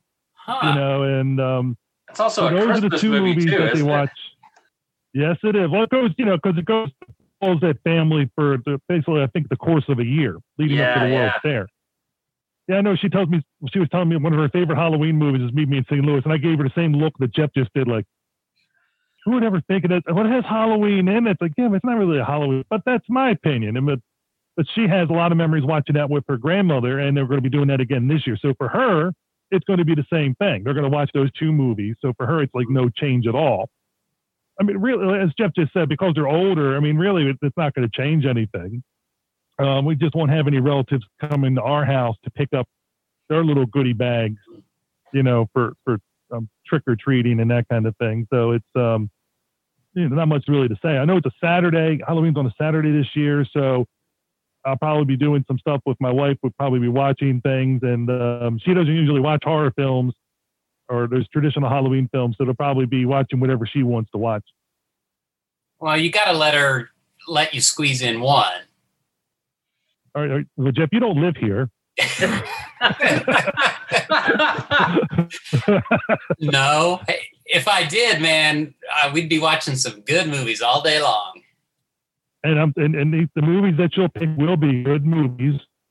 You know, Yeah. happy house, happy spouse, happy house.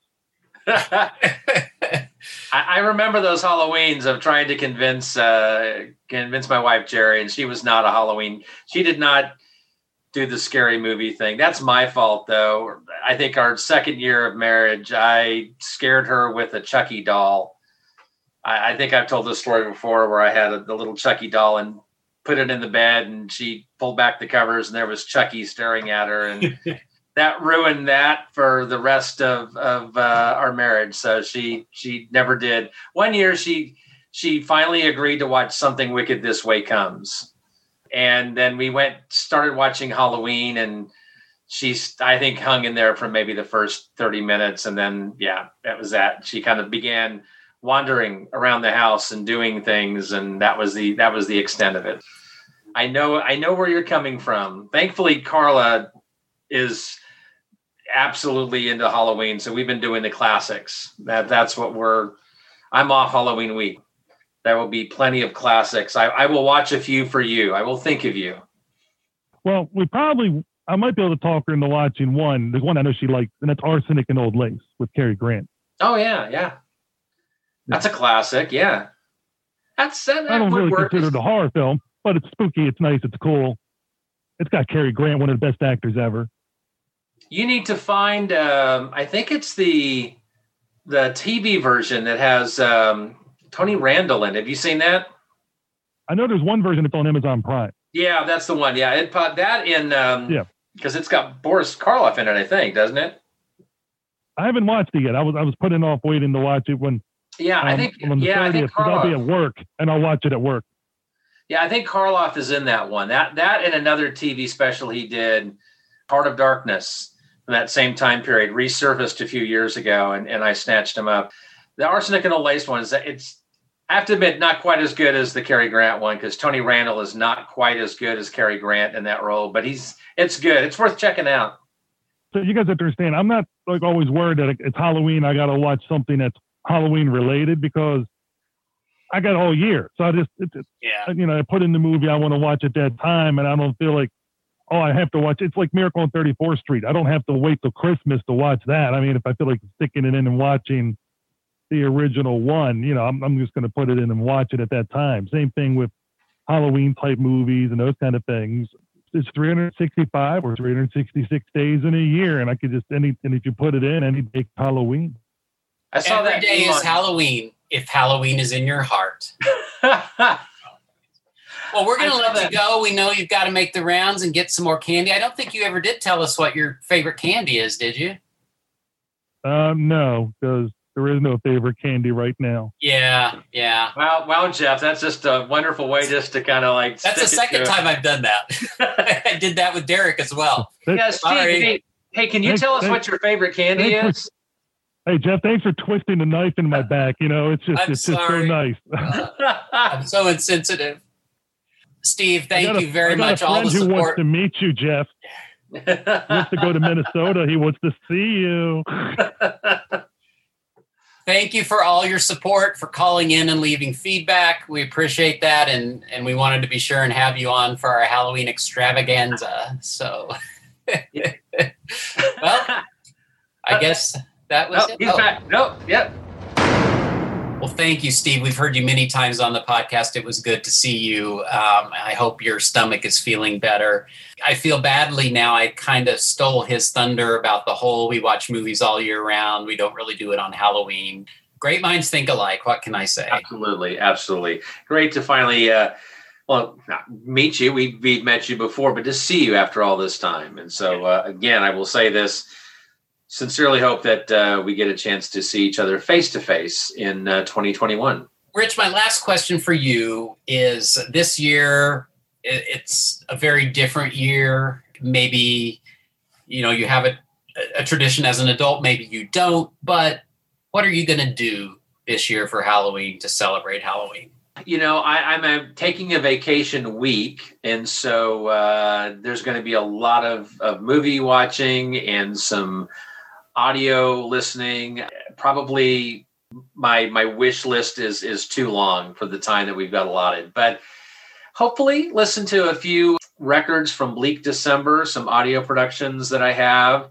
Carla loves audio; she loves old time radio, so probably listen to a few shows that I've I've had on the blog this month. She's been really enjoying those. We've also got some stuff from there's a a- group out of Topeka, Kansas. They they produce a show, I think once a year for Channel 11 KTWU, the PBS affiliate in Topeka.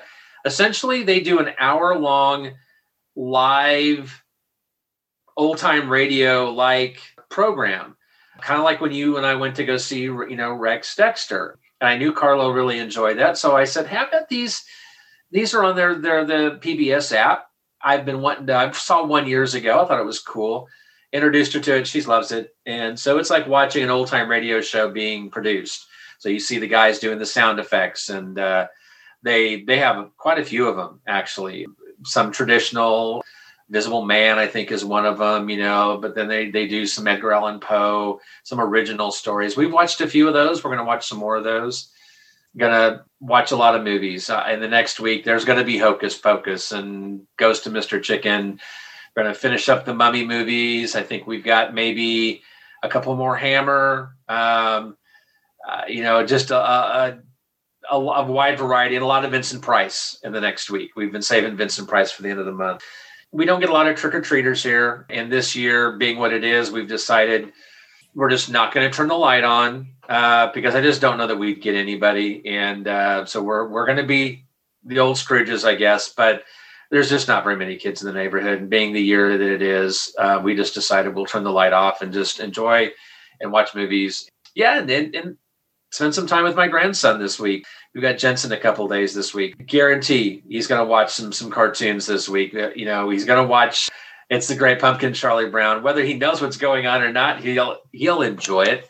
Got a few other animated stuff I, I want to watch. Probably maybe Hotel Transylvania. You know, watch it one of the days we have him. Have it going on in the background. I guess mostly centered around movies. I'm going to be reading.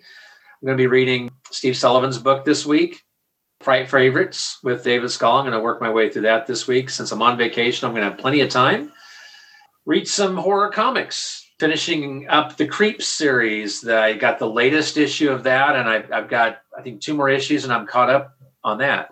I've been perpetually behind, and so I can check another one off the list, and then maybe head down to the lower levels and dig up some of my monster comics, some random titles. I have got some old Marvel monster titles that I I've got to work my way through. Like, oh gosh, what is it? You mean like Werewolf by Night Frankenstein, or do you mean like their anthology? I've got. I'm gonna dig into some of their anthologies, the ones that you can just do random ones rather than just start a whole nother series. Because I'm working my way through the Shadow right now. I kind of put that on the back burner this month, but I'm going to dive back into that. So, Tomb of Dracula, Werewolf by Night, coming. I'll be reading those down the pike, but probably Tower of Shadows. I think I've got plenty of Witching Hour. You know, I recently finished up that series, so um, I probably read maybe a fourth, uh, and then I started filling in all the gaps, and so I've got plenty of Witching Hour to read. So I'm going to go down and dig some of those up and read those this week. That's what I've got coming up. Plenty of time in the next week. I planned it that way.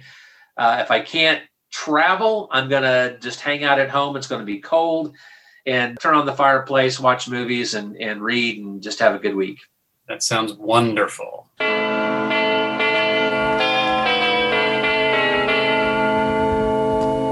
And the doorbell rings They again. just keep on coming. they Let's see who this is.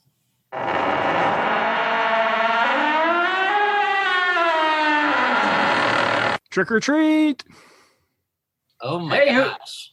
Wow. This guy needs some candy. I was going to say the same thing. We need to give him two giant size Snicker bars. Uh, hey, that's good. No, no fun size for me, man. Come on. All right, so let's see. Who- Time Shifters podcast. Yeah, we got that's a big clue. Yeah, I thought it might make it a little easier. Yeah. A little bit easier, yeah. The, the wall, the uh, signs on the wall, though, could be a little misleading. I see a lot of Mihm stuff there, so maybe Yeah. Chris Mihm has a Time Shifters T-shirt. he could. Well, I don't know would who. That would be really great, but no, sadly, it's not. it's me. It's Christopher Page, host of the Time Shifters podcast and Orphan Entertainment. Thought Well, I'd stop by and say hey. Hey, Welcome, happy Halloween. Yeah, you too. As you can tell, I take Halloween pretty seriously. Uh, I'm I'm still working on my costume, my invisibility thing, my Invisible Man outfit. Not quite ready, but you know, I got to work with what I got. Yeah, But I was gonna say you're closing in on it. You're you're, you're like uh, I'm feeling like I'm in the last like 10 second frame shot of the Invisible Man or uh, Invisible Man Returns. Yeah, yeah. Well, getting there, getting there. what's new? How are you doing? Going well. It's been a bit busy month. Uh, you know, we over here at the Time Shifters, we're doing the 31 Nights of Halloween thing again this year. So we're watching a horror film or Halloween themed movie or something every night through October. I did it last year is very random. Um, this year remember we, yeah, this this year we uh, we actually came up with a list, so we could could spend a little less time trying to find something to watch every uh, every night because that was definitely an issue last night. I'd spend a half an hour just trying to decide on what I was going to watch. Yeah, I did the same thing with Carla and I. She she has seen some classics, but there's a lot she hasn't seen, so I I made the list. Yeah, So, yeah, yeah. Got yeah, that's- really kind of a a mixed bag of films. It's you know we've Yeah. got films that we've both seen and enjoy. We've got films that one of us have seen and the other hasn't, and uh, and and and a few films that neither one of us had seen. And uh, yeah, it's it's so far it's been well, it's been a mixed bag. any So- revelations? Did you have you discovered something that was fantastic? Uh, let's see. So far, yeah. Um, now, now that you ask me that, I'm blanking on the name of the title. It works? That that's exactly that's always how it works. Little disappointed. I just we both recently watched a uh, Addams Family Halloween reunion movie. It was made for. TV. I saw you talking about it. Yeah. Really, really not good. That was disappointing. Were you Um, really disappointed though? Did you have high expectations for that? I I had hopes. Oh, I had yeah. hopes. Yeah. It was fun to see a lot of the cast back together. John Astin just I mean it's 11 years after the original show was canceled and John Astin just looks like he just settled right back into the role. I'm Hmm. really wondering if he really was Gomez Addams. I'm gonna say they had most of the original cast in that. I think because wasn't Ted Cassidy was still Lurch, wasn't he? yep, yeah, he was there. I think the only one that didn't appear was uh the woman that played uh uh grandmama. Yeah. she was ill and then died just like a year or two later. But everyone Yeah, else that- returned, including the kids. Oh wow. Yeah. Yeah. I, I saw that years ago, and it's a novelty. Yeah. On the list that you haven't seen yet, what's your most anticipated film that you want to check out? I'm gonna have to like actually try to pull up my list. It wasn't ex- Didn't know you were going to be tested, did you? no. Uh, it's gonna be taking too long to to do that. I'm more looking forward to seeing some of what uh, my co-host Tom thinks of some of the films that I've chosen, because I've picked out some things that he's of course never he's never delved into the luchador films, and so I have a Santo and Blue Demon film on the list. So I'm real curious to see what he thinks of that. Uh, it, it is a, it's not for everybody, to say the least. So it'd be really interesting to see what he thinks about it. that particular title or the whole genre? Well, I think the the one I chose is uh, Santo and Blue Demon against Dracula and the Wolfman. I think it's called. I have Uh, not seen that one yet. That's on my list. I actually just purchased it. It's it's actually one of my favorites because it's it probably I think it was one of the first ones I watched, and it's the one where there's just scenes of Santo and Blue Demon and they're wearing just you know like turtleneck sweaters and, and, and sport jackets and of course their luchador masks and they're sitting around playing cards and tea, and it's one of those things where you just what the heck am i watching this is serious this is what they do I, and i just really enjoyed it it's it's pretty uh, insane movie the ending is kind of just blows your mind i think and I, I don't know i just it's one of my favorites so that was a perfect one with the monster theme and everything to put for halloween Yeah. So have you seen Santo versus the Blob? yes That's a fun one, isn't it? yeah, that's a little crazy. Santo meets the guys having, you know, tickle party under the tarp. Yeah. yeah, that's that's a perfect description. Yeah. That's uh, there- that's probably been the roughest one that I've seen is that one. That was uh they had a budget of a dollar twenty on that. And yeah, and that was the tarp. And then uh, everything else, who knows? Any of these movies are they traditions? Do you watch them every year, no matter what, or do you try to shake it up?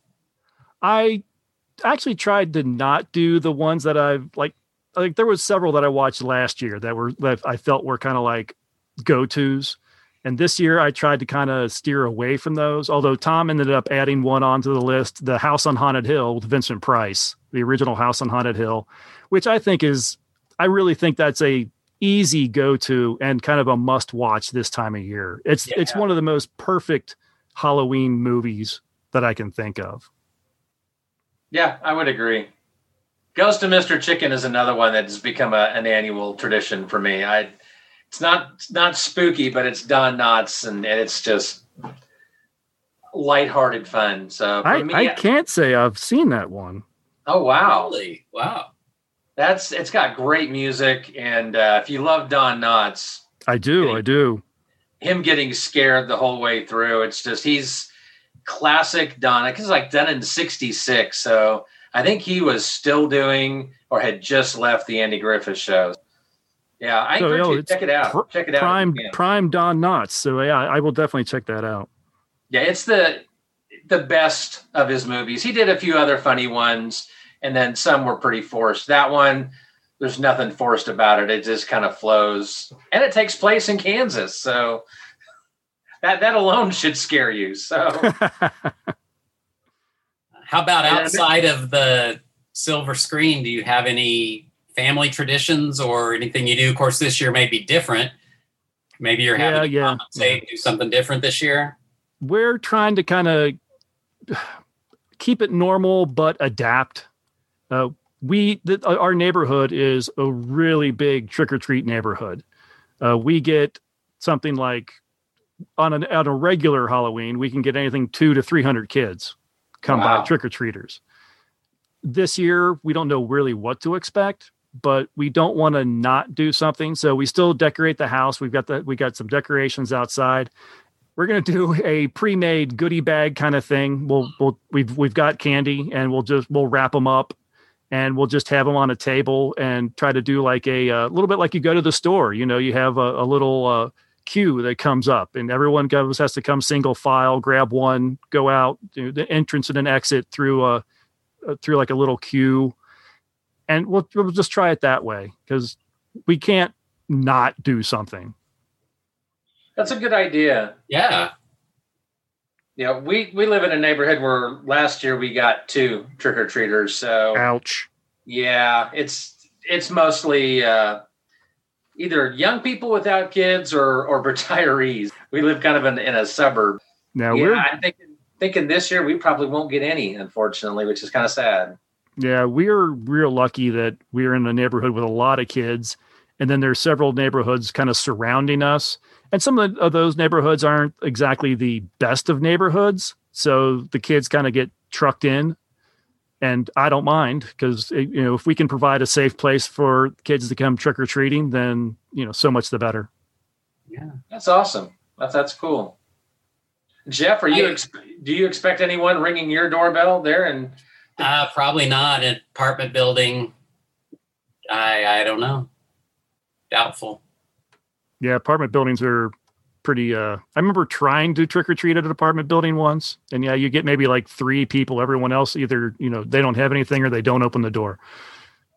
I'll have candy. Don't get me wrong, because somebody may knock on the door. You know. So And it's all candy that you like, I'm sure. Exactly. Yeah. Yeah, are you gonna are you gonna pull a Bill Mize where you're just gonna sit there watching Halloween and eating your candy as no one's ringing the doorbell? occasionally, occasionally throw a Mike and Ike at somebody, right? Well, you probably want to get around and trick or treat some other places. Thanks. Yeah, for yeah, stopping by. Yeah, I'm gonna I'm gonna go and try to one more mix of my formula before I head out. Uh, but otherwise, uh, yeah, I'm just gonna go out and see if I can't find some some good treats and find some more, you know, fun. Well, better than fun size. I want I want the full size like you guys are giving. All right. Anything special we should look for besides the regular podcasts? Uh, anything you want to point out? Well, like I said, the uh, the 31 nights of Halloween is going to uh, all accumulate into a big episode in early November. We're actually going to take the rest of October off. We'll have an episode coming up uh, mid October, which was part of our 31 nights of Halloween, where we watched Signs with uh, Mel Gibson. Not that fun of a movie, if you ask me, but more on that when we when you listen to the episode. But then we decided we'd take the rest of the month off, so we didn't have to try to cram in a recording and try to watch a movie and everything all in one night. And then we're all gonna we're gonna get together in November and discuss uh, all the movies we watched. Most of it's gonna be like we watched this, we didn't like it, or we liked this, and it not gonna gonna try to keep it short and sweet. But there's definitely gonna be a few movies where we're gonna have to go off and go down the rabbit holes and, and talk Sure. about a little bit. Great. Well, that's that's that sounds like fun. And sometimes going down the rabbit holes, the that's that's a can be a fun journey or a scary one. So Right. Yep. Yep. Yep. We Over never on- do that on our podcast. We stick to the script and no tangents ever. I can't believe you can even say that with a straight face. I'm not. La- I'm laughing because I was like, "There's, there's no way." No. Over on Orphan Entertainment, if I can plug that one, uh, in October we recorded an episode, and it'll be dropping. It will have dropped in October, called uh, called "The Devil's Hand," which isn't necessarily a scary film, but hey, it's got the right title. Is it like What- 60? Is that 61? 1961? I believe that's about right. Yes. I saw that years ago. I don't remember anything about it. Well, it does have the man that played Commissioner Gordon from the 1966 Batman Oh wow. as as a cult leader. Wow. Now I'm I'm drawing a total blank. Now that's Yeah. just not ringing a bell at all. But you're piquing my interest. Yeah, Neil Hamilton, if I have that name right, I don't have it right in front of me. I think yeah. I uh, think that's correct. Yeah.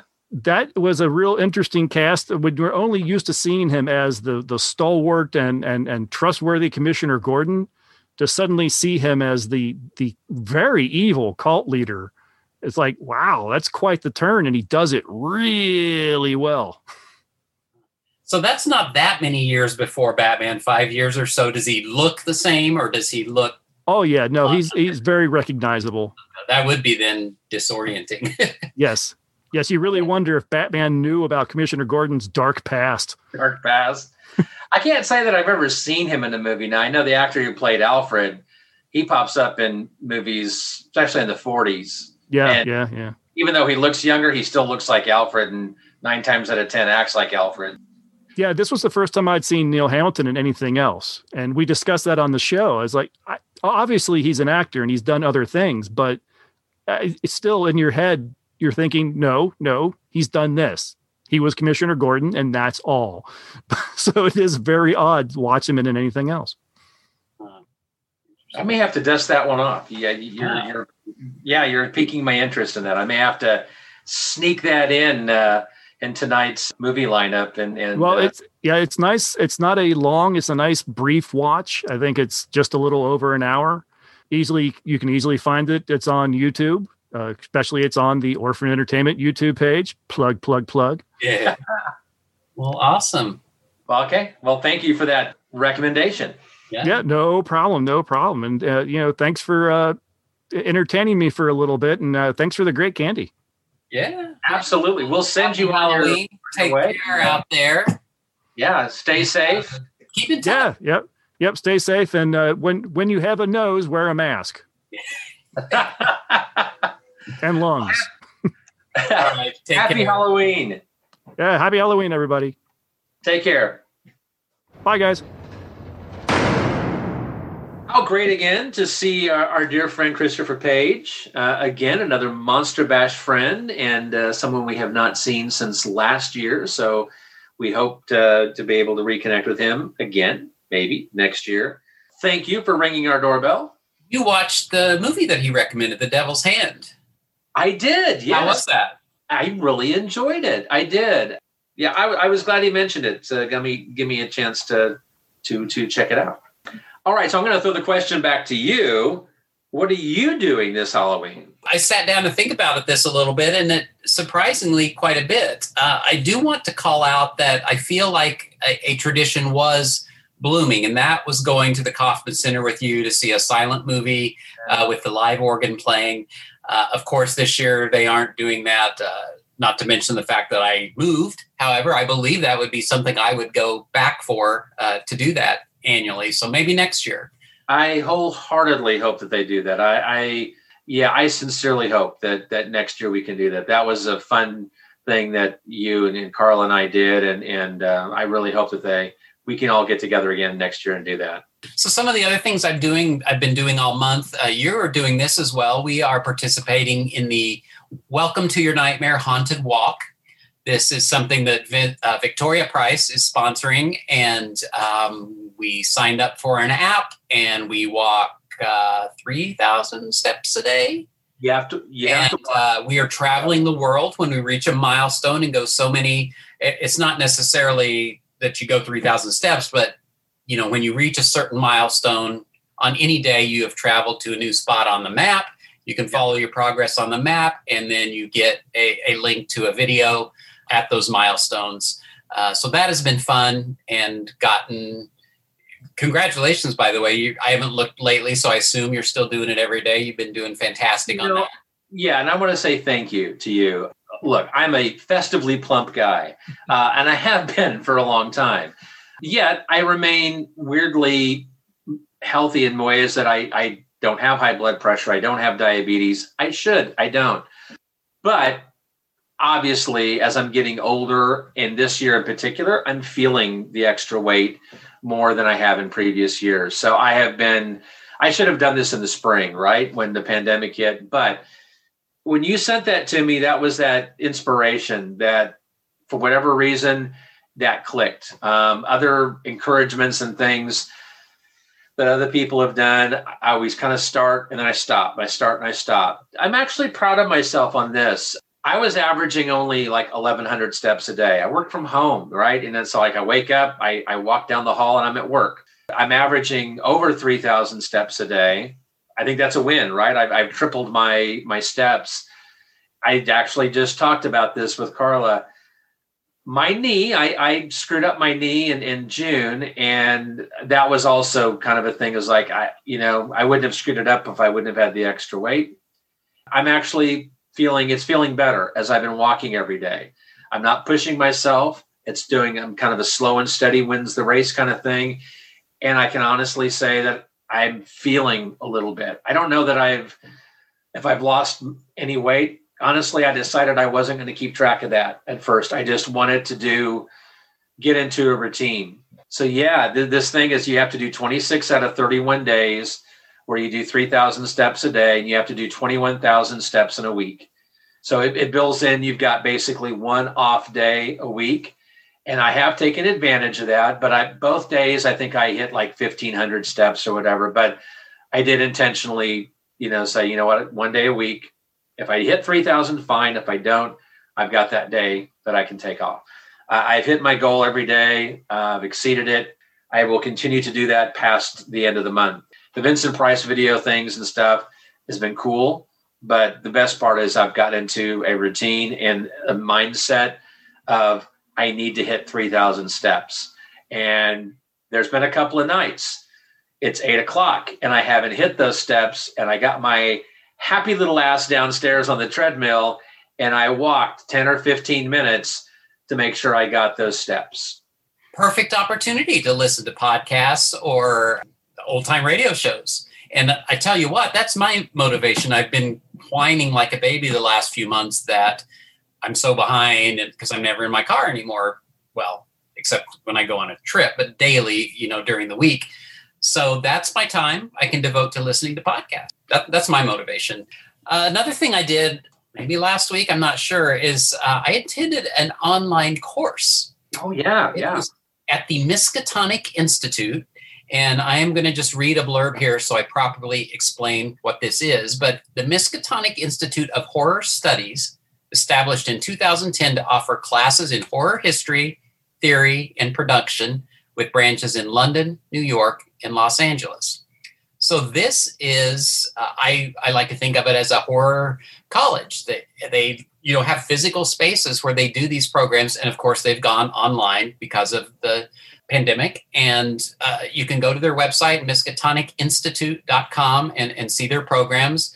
I attended one called Monster, Vampire, Cannibal, Queer Horror, and the Gothic. And it was presented by a woman named Laura Westengard, who is a professor. I mean, this is very academic. And this, I have to say, a, a little bit was over my head. It very academic approach. And it, the subject matter was a little different than I thought. Queer horror, uh, I, I was thinking gay, uh, not necessarily. Queer is anything other than the norm. So, all kinds of people, uh, very inclusive, but it also focused a lot more on art than actual movies. So, it wasn't quite what I thought, but uh, definitely was interesting. I, I like to pretend I was taking a, a class, you know, in, in, in horror. And I, I think the whole concept of it is really cool. And there is one coming up in December, I think that I can't remember if I got a ticket yet, but I believe you're going to have some interest in as well. Yeah, the one on uh, World War One horrors. The author who was here was it a year ago? I think yeah, a year ago. For those that are interested, the the author is W. Scott Poole, and this program is called Wasteland: The Great War and the Origins of Modern Horror. Definitely uh, something interesting. And of course, when we had our uh, guest David J. Skal, uh, he we talked a little bit about World War One being such a catalyst, I guess, for for modern horror. So that should be really good. Another thing I've been doing, and I'll plug myself uh, on this very same YouTube channel, I have been doing a daily favorite scene from a classic horror film. That's been a lot of fun. I, I probably already said this, but I, I thought I wasn't going to participate in the countdown to Halloween this year. And then I just found that I had to do something. And we were working on this video channel. So I decided to give that a try. And that's been fun. This is very interesting, Rich. I want to talk to you about it offline. I as this is going on, and I don't I'm not usually a big person for watching number of views and all that, but I got to thinking, I wonder if this could be used as an unofficial like way to uh, rank popularity of these horror movies. You know, if it gets more views, perhaps that's a more popular movie. And so I have been kind of tracking the numbers for that. And very sad and very interesting some of the results of that. So uh, maybe we'll report that in the future. But I have to, spoiler alert, say, want to take a stab at what the most popular, almost by twice, video has been? Oh gosh, I you know I'm I, I I've been watching. I know I'm expecting you to list them Well, all. I'm trying to like mentally remember all the movie clips Yeah. that you've shown. I'll- I, I'll tell you. I know I know that Mothra is probably the least watched. Although that was only blocked in some countries, and it actually has four views from somewhere. I don't know where, but Well, it could have been yeah four views before they blocked it. Yeah, no, that- no, it wasn't. It was a long Oh, time, one, that's one, one, cool. one, and then it jumped. So Yeah, YouTube's so weird. I, I I don't I don't know what what's the most watched. House of Dark Shadows. Well, that's cool. Well, Well, I'll tell you though, I try to tailor where I post it on social media. And if I post a Vincent Price, you know, I'm on a couple of Vincent Price groups, I'll post it there. uh-huh, yeah, yeah. Dark Shadows. Let me. T- this tells me something about the fan base of Dark Shadows. And by the way, the way I built up those thousand viewers that I mentioned earlier is largely from little clips of Dark Shadows that I've posted. That's just a. That's got to be a huge fan base. Who There, there, yeah, I, I would think there's certain videos that if you do a video on Dark Shadows or Doctor Who or Star Trek, it, it's going to pop up and somebody's just going to do a random search, and so it you you it's like, like a, a gateway, a doorway into a potential plethora of viewers, right? That that it makes total sense. I mean, anyone doing a random search for Dark Shadows may have pulled up your video and discovered it that way, or as you said, that group on Facebook. You might be getting a lot of of, of, uh, visitors from there. So that's cool, though. Very cool. And the sad part of that is the ones that are getting the lowest views. It's the older the movie goes, the fewer views. Yeah. Old Dark House.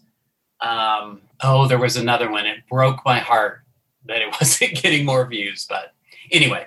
Well, you know that makes sense though, because I mean, uh, Yeah. the, there's a lot of older people who still watch those movies are less likely to be doing the YouTube thing. Sadly, that that makes sense. These these young whippersnappers just don't know what they're missing. By gum. And so, real quick, then, three things that are coming up for me in the future that I'm going to participate in. One is um, I just got an email today from Me TV with their Halloween lineup all week long. Uh, it actually started, this will be posted Monday. It's been going for a couple days, but Halloween episodes of all the, the shows they show on there. Uh, highlights for me, uh, we've already missed it. The Vincent Price episode, episode of The Love Boat was on. Um, Vincent Price is on Friday night, I believe, on the Carol Burnett and Friends. So there's a couple good things like that. This, though, has me intrigued. Thursday night, there is apparently an episode of The Waltons where the kids get out the Ouija board. And uh, this is called, this episode is called The Ghost Story. I don't remember a lot of Wal- Walton's episodes, oddly, I remember. The house fire, I'll never get that out of, my mind when their house caught on fire. I don't yeah, remember yeah. the Ouija board episode. Seemed so not Waltons anymore at that point. You piqued my curiosity. I'll I be recording it for sure. I, I I'm gonna have to take a look at that. That- That's that's beyond interesting. I plan to do one of these online events. Uh, there is a Dark Shadows Halloween reunion that is going to be virtual. I started to say our friend Ansel Faraj. I don't believe I have talked to him, but he's in our same circle of friends, and we've you know he directed Loon Lake, which I absolutely loved with David Selby. He's hosting this with. It looks to me like if you look at the little picture on Facebook, more surviving cast members of Dark Shadows than I really was aware have still survived. that I'm really looking forward to that. It's an hour long program that is on Saturday night, nine o'clock Eastern time. Don't actually know where. I think maybe Facebook, but uh, you can look up Ansel Faraj, and uh, I'm sure you'll see it linked to all your normal pages on Facebook that you go to in your groups. And then finally on Sunday, uh, day after Halloween, but that's the only time I could get tickets. And we better hope that I like Hocus Pocus because my daughter and I are going to a Hocus Pocus drag brunch.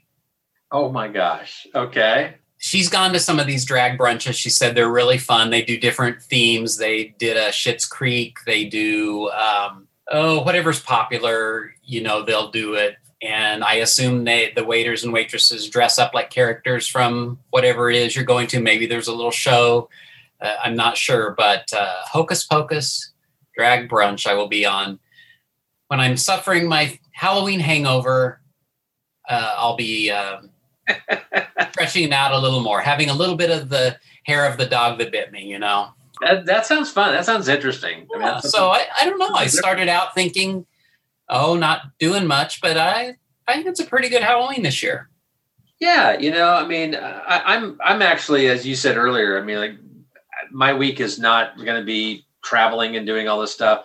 For me, just it's it is me, right? A week of just no work because I know work has been busy for you. It's been busy for mm-hmm. me. This past week was beyond crazy, and I'm like, I made it to the home stretch barely, and I'm like, okay, nine days of just relaxing and chilling and watching movies and reading and music and I don't know. For me, you know, as I've gotten older, it's like I love to travel and I miss doing movies and things, but I'm also really enjoying kind of the downtime and getting caught up on some. There's always huge stacks of movies and books and things to do, and I'm working my way through slowly, and, and I'm enjoying it. I got to say one thing before I forget: a tradition that's been something that's been done for like the last ten years or so. Something that that I discovered is listening to a, uh, a I have four episodes of a Halloween radio show done by uh, a guy by the name of Troy Date. I met Troy virtually through the B Movie Cast.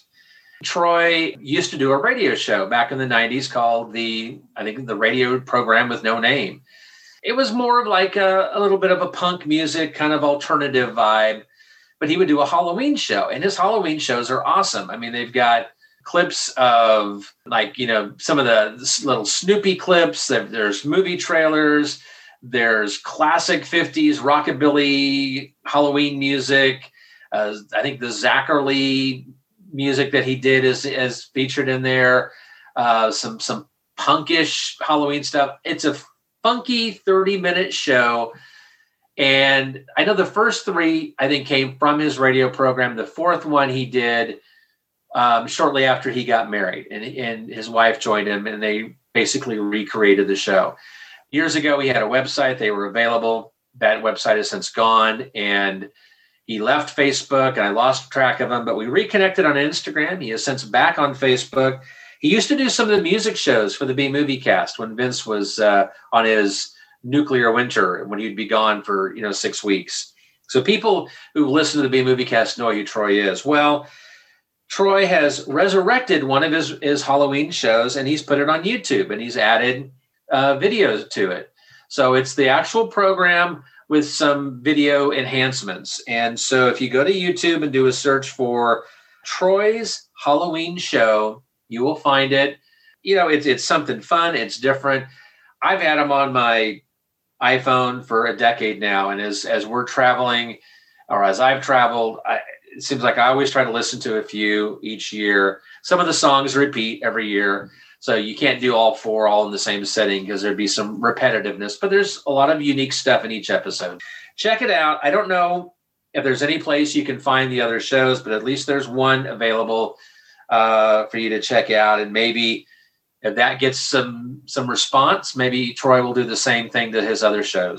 I know that I reached out to him and said, "Man, I still listen to these every single year. I'm so thankful I downloaded copies of them." And he's very very thankful for that. That's my recommendation for you. If you want something a little different, you like a little quirky music and some cool stuff, Troy's Halloween show on YouTube.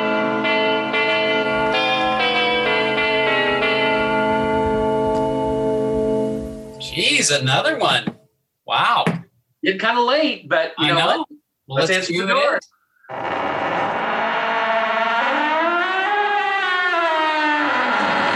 Hello, Stella. Hi. Hi, Stella. They're not I intimidating. like your costume. Yeah. That is so cool.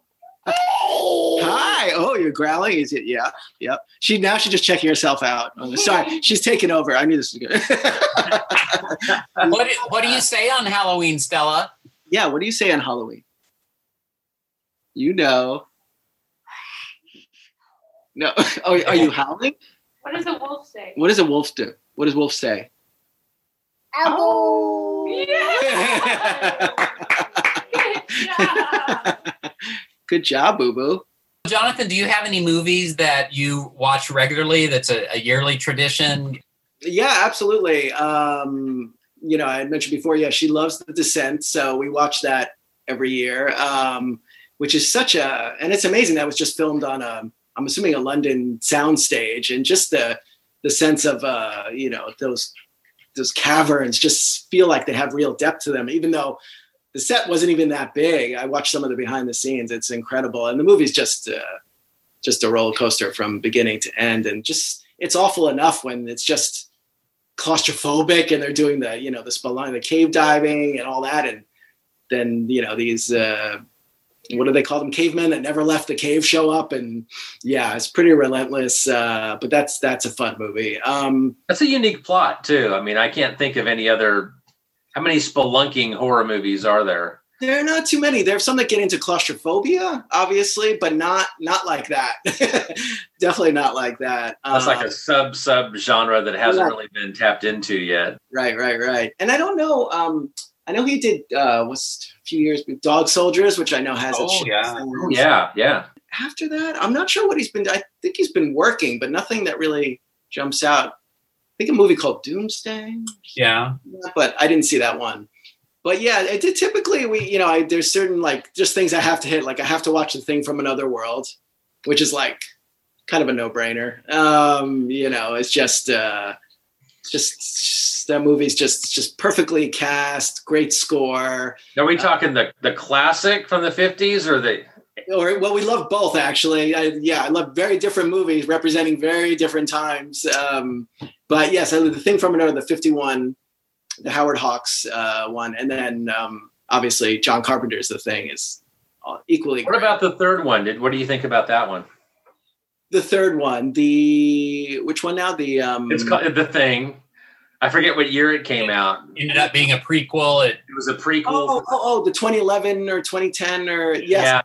I only saw parts of it. I am not like not a huge fan of prequels. I don't like going backwards. I don't know why. It's just this weird, quirky thing with me. But I caught some of it. Some great special effects. Um, I thought it was more or less a remake of the 82 version, but just kind of squeezed into where it was like, okay, this happened here, and then basically the same thing happened here with John Carpenter. I liked it. right. It was yeah, yeah. I think um, I don't know if it got a ton of uh, attention when it came out or not. I know for horror fans, it probably did. I don't And, know. yeah, I think it got a lot of comparisons, if I remember, to the Carpenter version, which is superior. so I have a Yeah. question for you. You're a big kaiju guy. We know you like everything from Toho and Godzilla and all of that. Monster movie, yes, but I don't know if you normally think of them as a Halloween movie. Yeah, they're. I mean, they're. I don't necessarily think of them as Halloween movies. Although, of course, I'm I'm open to watch a kaiju movie anytime you're including Halloween, so that's not a problem. Um, I mean, some of them are on the. I guess you could say on the darker side. Like um, one of my favorites, one of from the wacky '70s, is Godzilla versus the Smog Monster, and that definitely has some horror elements and does not pull any punches when it comes to showing like you know fatalities, and that's just not something you typically see in Is, is that the one with the James Bond like intro music? Save the Earth and the Yes. psychedelic. Yeah, it's Yeah, great. it's so great. That movie just sits on its own. It's just very unique. Even when I watched it as a kid, I was like, this is something very, very different. But if you like monster actors, Godzilla's on screen a lot. The Smog Monster is on screen a lot, and it's got that funky score. Uh, very strange score. I think it's the same guy that scored the um, the Toho Dracula films. You can hear some. There are definitely some Oh yeah, yeah. Yeah, I mean, there's others. Um, that one, um, I mean, the original. You could argue that the original Godzilla is uh, Gojira is a, you know, is dark, almost like a horror film in some ways. In some ways, Yeah, and the black and white, I think, Right. contributes to that. right, right, right. And then of course there's the other stuff that Toho put out that are, you know, like um, Matango is that's a pretty dark. It's like a sci-fi horror. Uh, That's a trippy film. That that is. Oh my god! film. Literally eat those mushrooms and Yes. well, it's more than trippy. It doesn't end well. folks. that one I don't remember seeing as a. I don't remember that playing on TV. I only discovered that maybe a few years ago. Um, uh, and then movies like The H Man has a little bit of um, like horrific and elements to them. Yeah, I don't necessarily think to that. Think of them as specifically, um, you know, Halloween movies, but um, but they're great nonetheless. So. Um, about traditions uh, outside of movies? Growing up, did you have anything that was unique or that you remember fondly? And are you trying to get Stella on any uh, traditions? Yeah, well, that's the thing. We haven't. I think in the next few years, that's really going to kind of Still, form. You know, when she's just when she gets it a little more. I think we're going to definitely come up. I'm sure we're going to have our own uh, traditions. I mean, growing up, we would um, every few years we would have like a, uh, a Halloween party and have our friends over, and you know. Um, I think we God sounds very Norman Rockwell, but we bob for apples, and um, you know, oh, we did create a haunted house in the hallway of our house, which was not a big, small Cape Cod house, but we had this hallway on the main floor, and uh, we turned it into a haunted house. So you'd have to walk through in the dark and reach into, um, uh, you know, reach into a uh, like um, we had things hanging on the doorknobs, but you had to reach in and be something gross, like this is these are eyeballs. I don't know. right? creamed onions or something, but, but um, you know, stuff like that. Trick or treating obviously was a big thing, uh, but we didn't. Um, unlike this neighborhood, people mostly trick or treat at businesses. You know, at Hmm. restaurants, bars, stores. They're all putting out or handing out Christmas. Uh, I mean Christmas, uh, Halloween candy.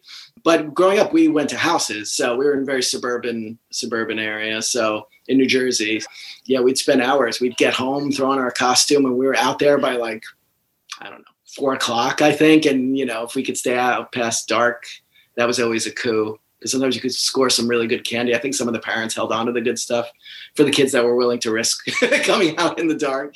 Not that there was really, really a risk involved, but just getting yelled at by your parents, I guess. But what are some of the costumes? Do you remember a, a favorite? Yeah, I had um, when I was really little. My mom she did a homemade. Um, what a shocker! Uh, monster like a Godzilla-like costume. Um, there's a home video somewhere of me where I mean I'm little. This is like probably only a year or two after we moved from Brooklyn to uh, New Jersey. Uh, but I'm in the Halloween parade, and you can see my spikes. but uh, I remember that was a great costume. Um, I got a Spider-Man costume I really liked. Uh, I think I was also a robot one year. Not quite um, as good as um, uh, uh, Forbidden Planet. What's his name? Forbidden Robbie. Planet. Robbie. yes, yes, not quite as good as that, but uh, something in that vein. Yeah, we also had something called. Did you guys have? I know in other parts of the country they call it Mischief Night, but we had something called Cabbage Night, where the night before Halloween you went out and wreaked havoc. it sounds worse. Actually, it sounds worse than it is.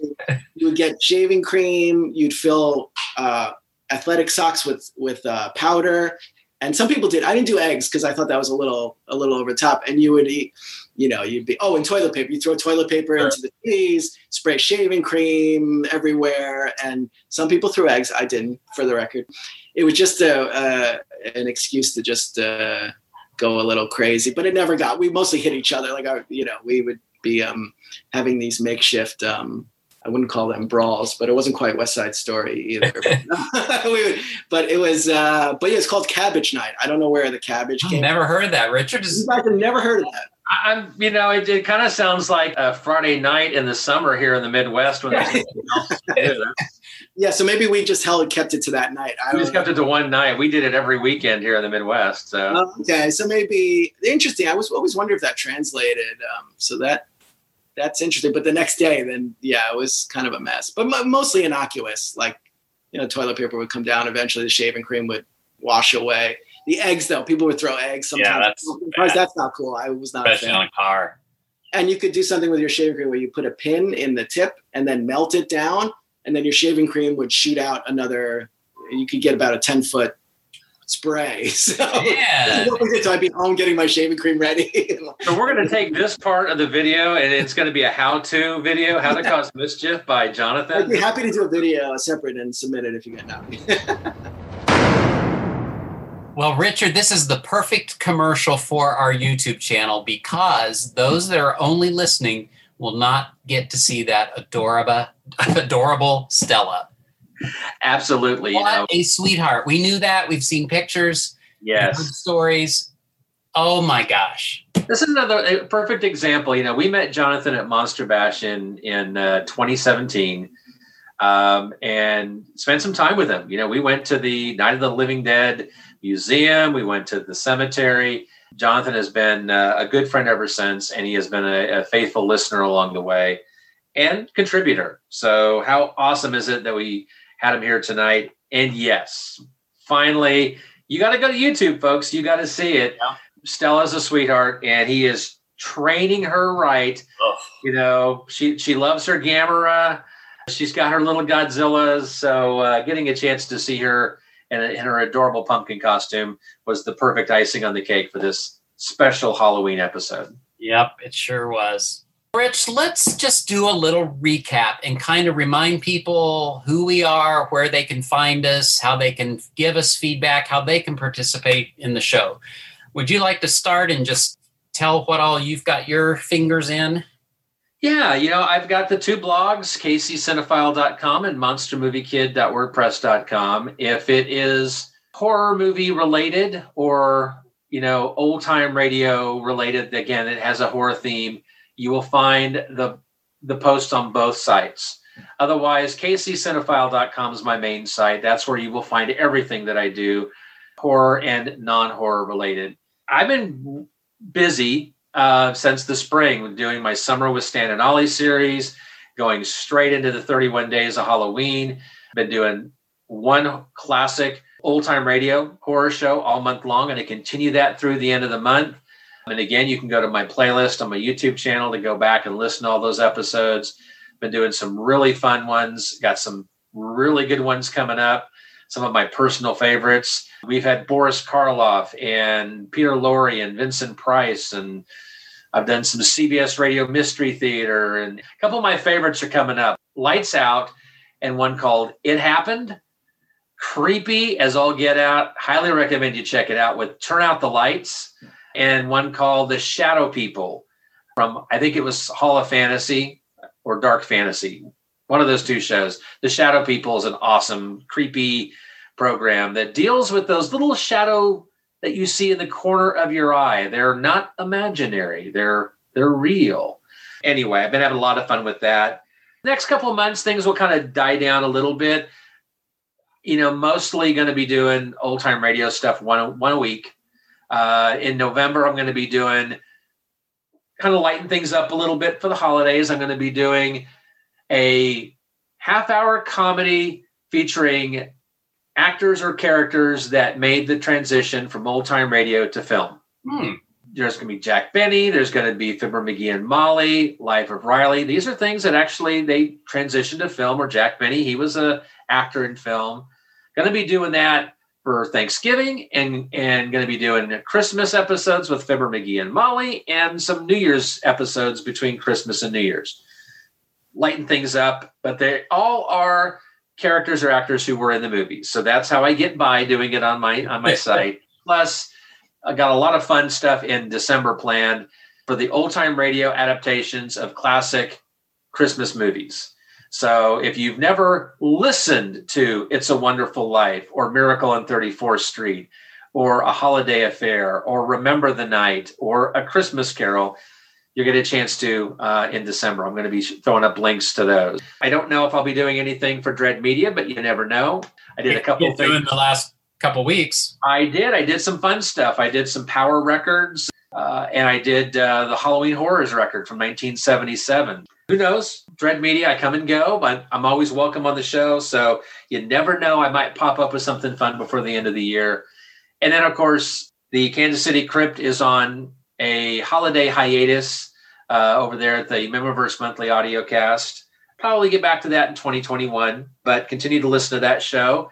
I know Christopher Mihm just posted the official trailer for his new film, so uh, be sure to check that out. That's that's what's going on in my neck of the woods. Uh, what about you? I do a blog, classichorrors.club, and right now I've got two series that are running on Mondays. I do a, an old classic horror film and research it only through vintage magazines and books uh, from my childhood, mostly the 70s. On Fridays, I do TV Terror Guide, which right now I'm working my way chronologically as best I can through TV horror movies of the 70s. Most recently, did something called Something Evil from 1972, which was directed by Steven Spielberg.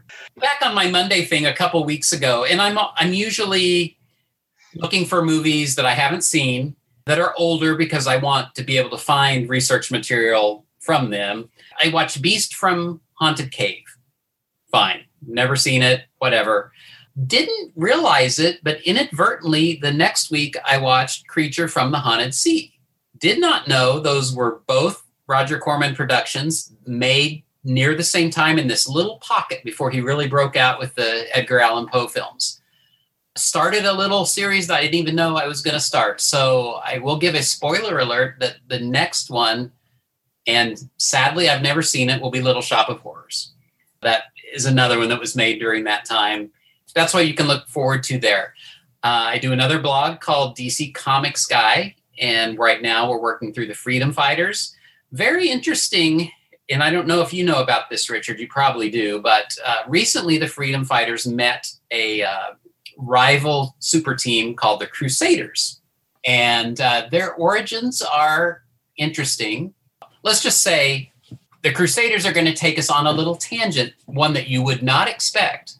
But still related to the freedom fighters. saw your little tease that you did with that, and Yeah, I'm does like, that give you a hint? Do you know? like, really, really? That, Yeah, that's that's strange. It's the strangest thing, but it's really I, I've, I've been enjoying the Freedom. Oh, I, I've been enjoying DC Comics Guy since you launched it, but I've been enjoying Freedom Fighters. I wanted to follow along and read with you, but I haven't done that.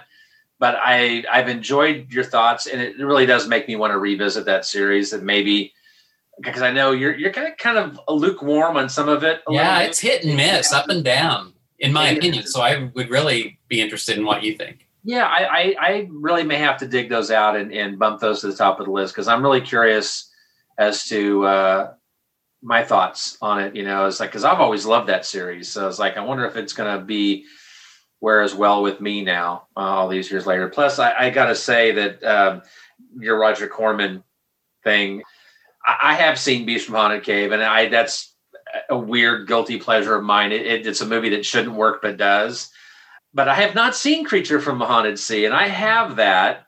I think everybody probably does in some set or another.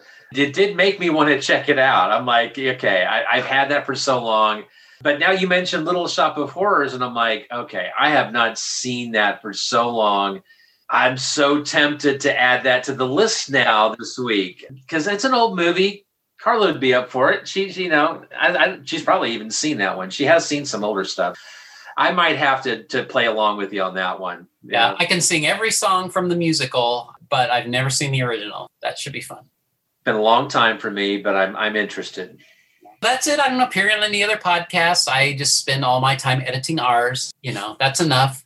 Let's tell people how, you know, obviously they can find us here wherever they're listening to us. They can now find us on our YouTube channel. We didn't say how to get there. And honestly, the best thing to do is just search for Classic Horrors Club. And then we'll come down. The, the name of the channel is just Classic Horrors. You'll see our round purple and green logo.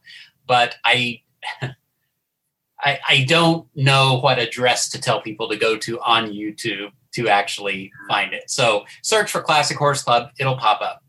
Well, I think the, probably the easiest thing to do, right, is that when we post on Facebook, there will be a um, like if they go to like your post specifically, will have a a link probably to to Yeah. the playlist, you know, or whatever. So all you got to do then is once you get to to the playlist or to uh, Jeff's page on YouTube, subscribe. Yep. And make sure your notifications are on and then you'll just get notified and then you just that that'll be the easy way to, to kind of play along at home Yes, thank you for that. I didn't think of any of that, but that absolutely that's a great way to do it.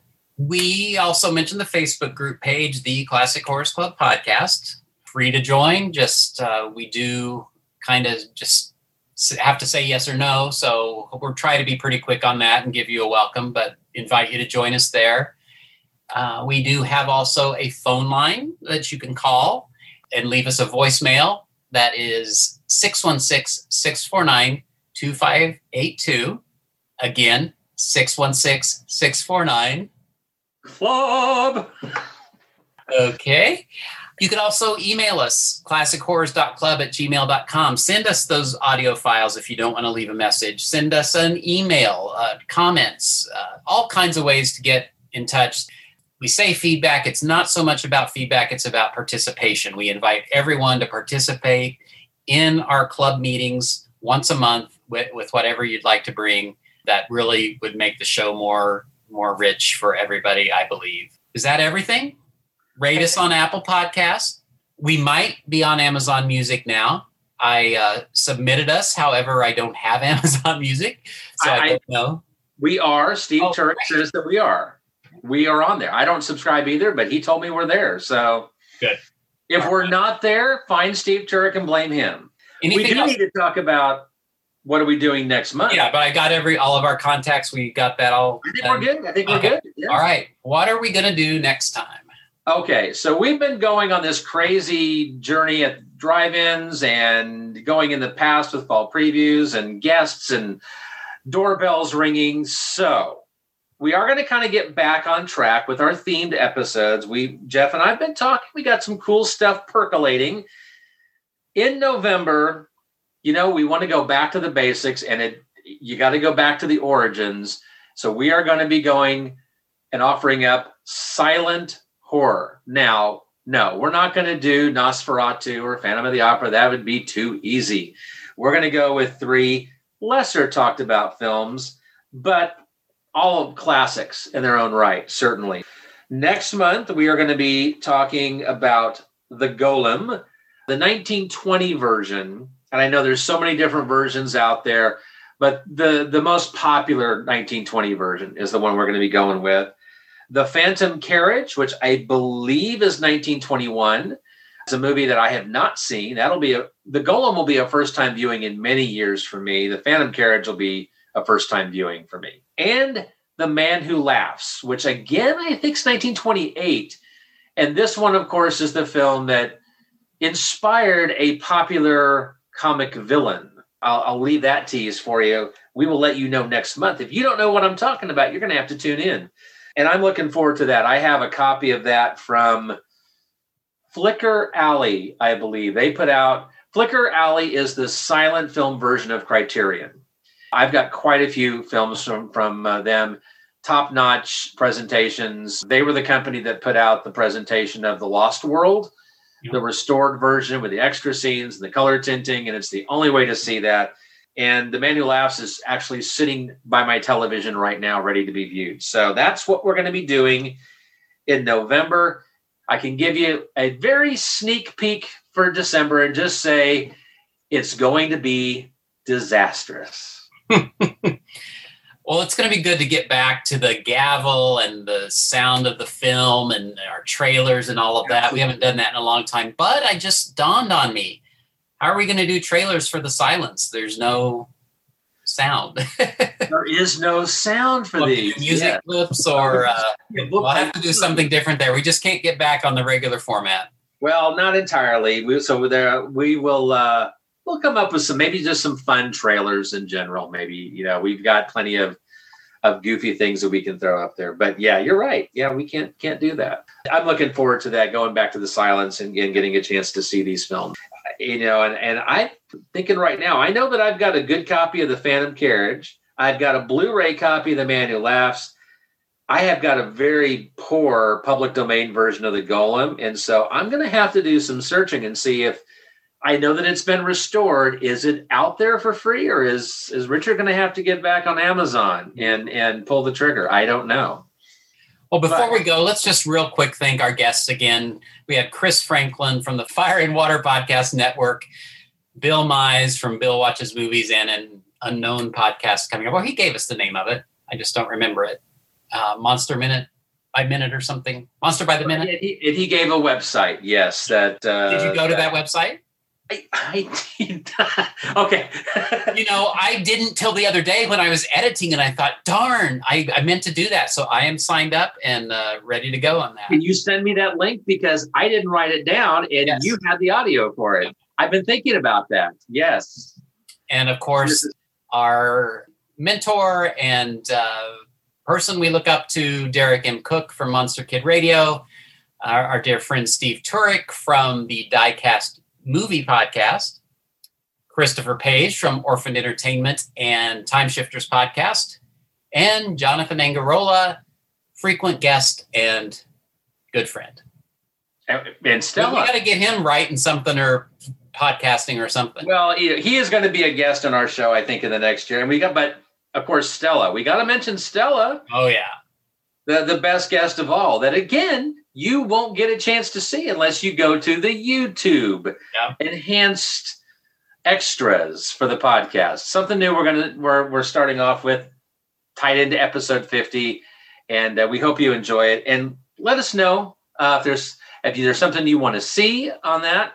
My happy little face. I, I'm game for anything entering the YouTube world. It'll be fun. So let us know what you think. Yeah. And thanks to everybody who has listened to over 50 episodes. We really appreciate it. Uh, it's yes. a lot of fun, and I, I'm looking forward to doing 50 more. Absolutely. I am going to end with another peppy song because we're still celebrating. And this is kind of an oddity. I mean, I don't get out to the discotheques much these days, but this is a dance mix of the Halloween theme. It's done by a group or person called Tubular Bells. It's from their 2015 album Halloween. available on Apple Music. Let's go out dancing. Happy Halloween, everyone. You got me intrigued. Happy Halloween. Stay safe and take care, everyone.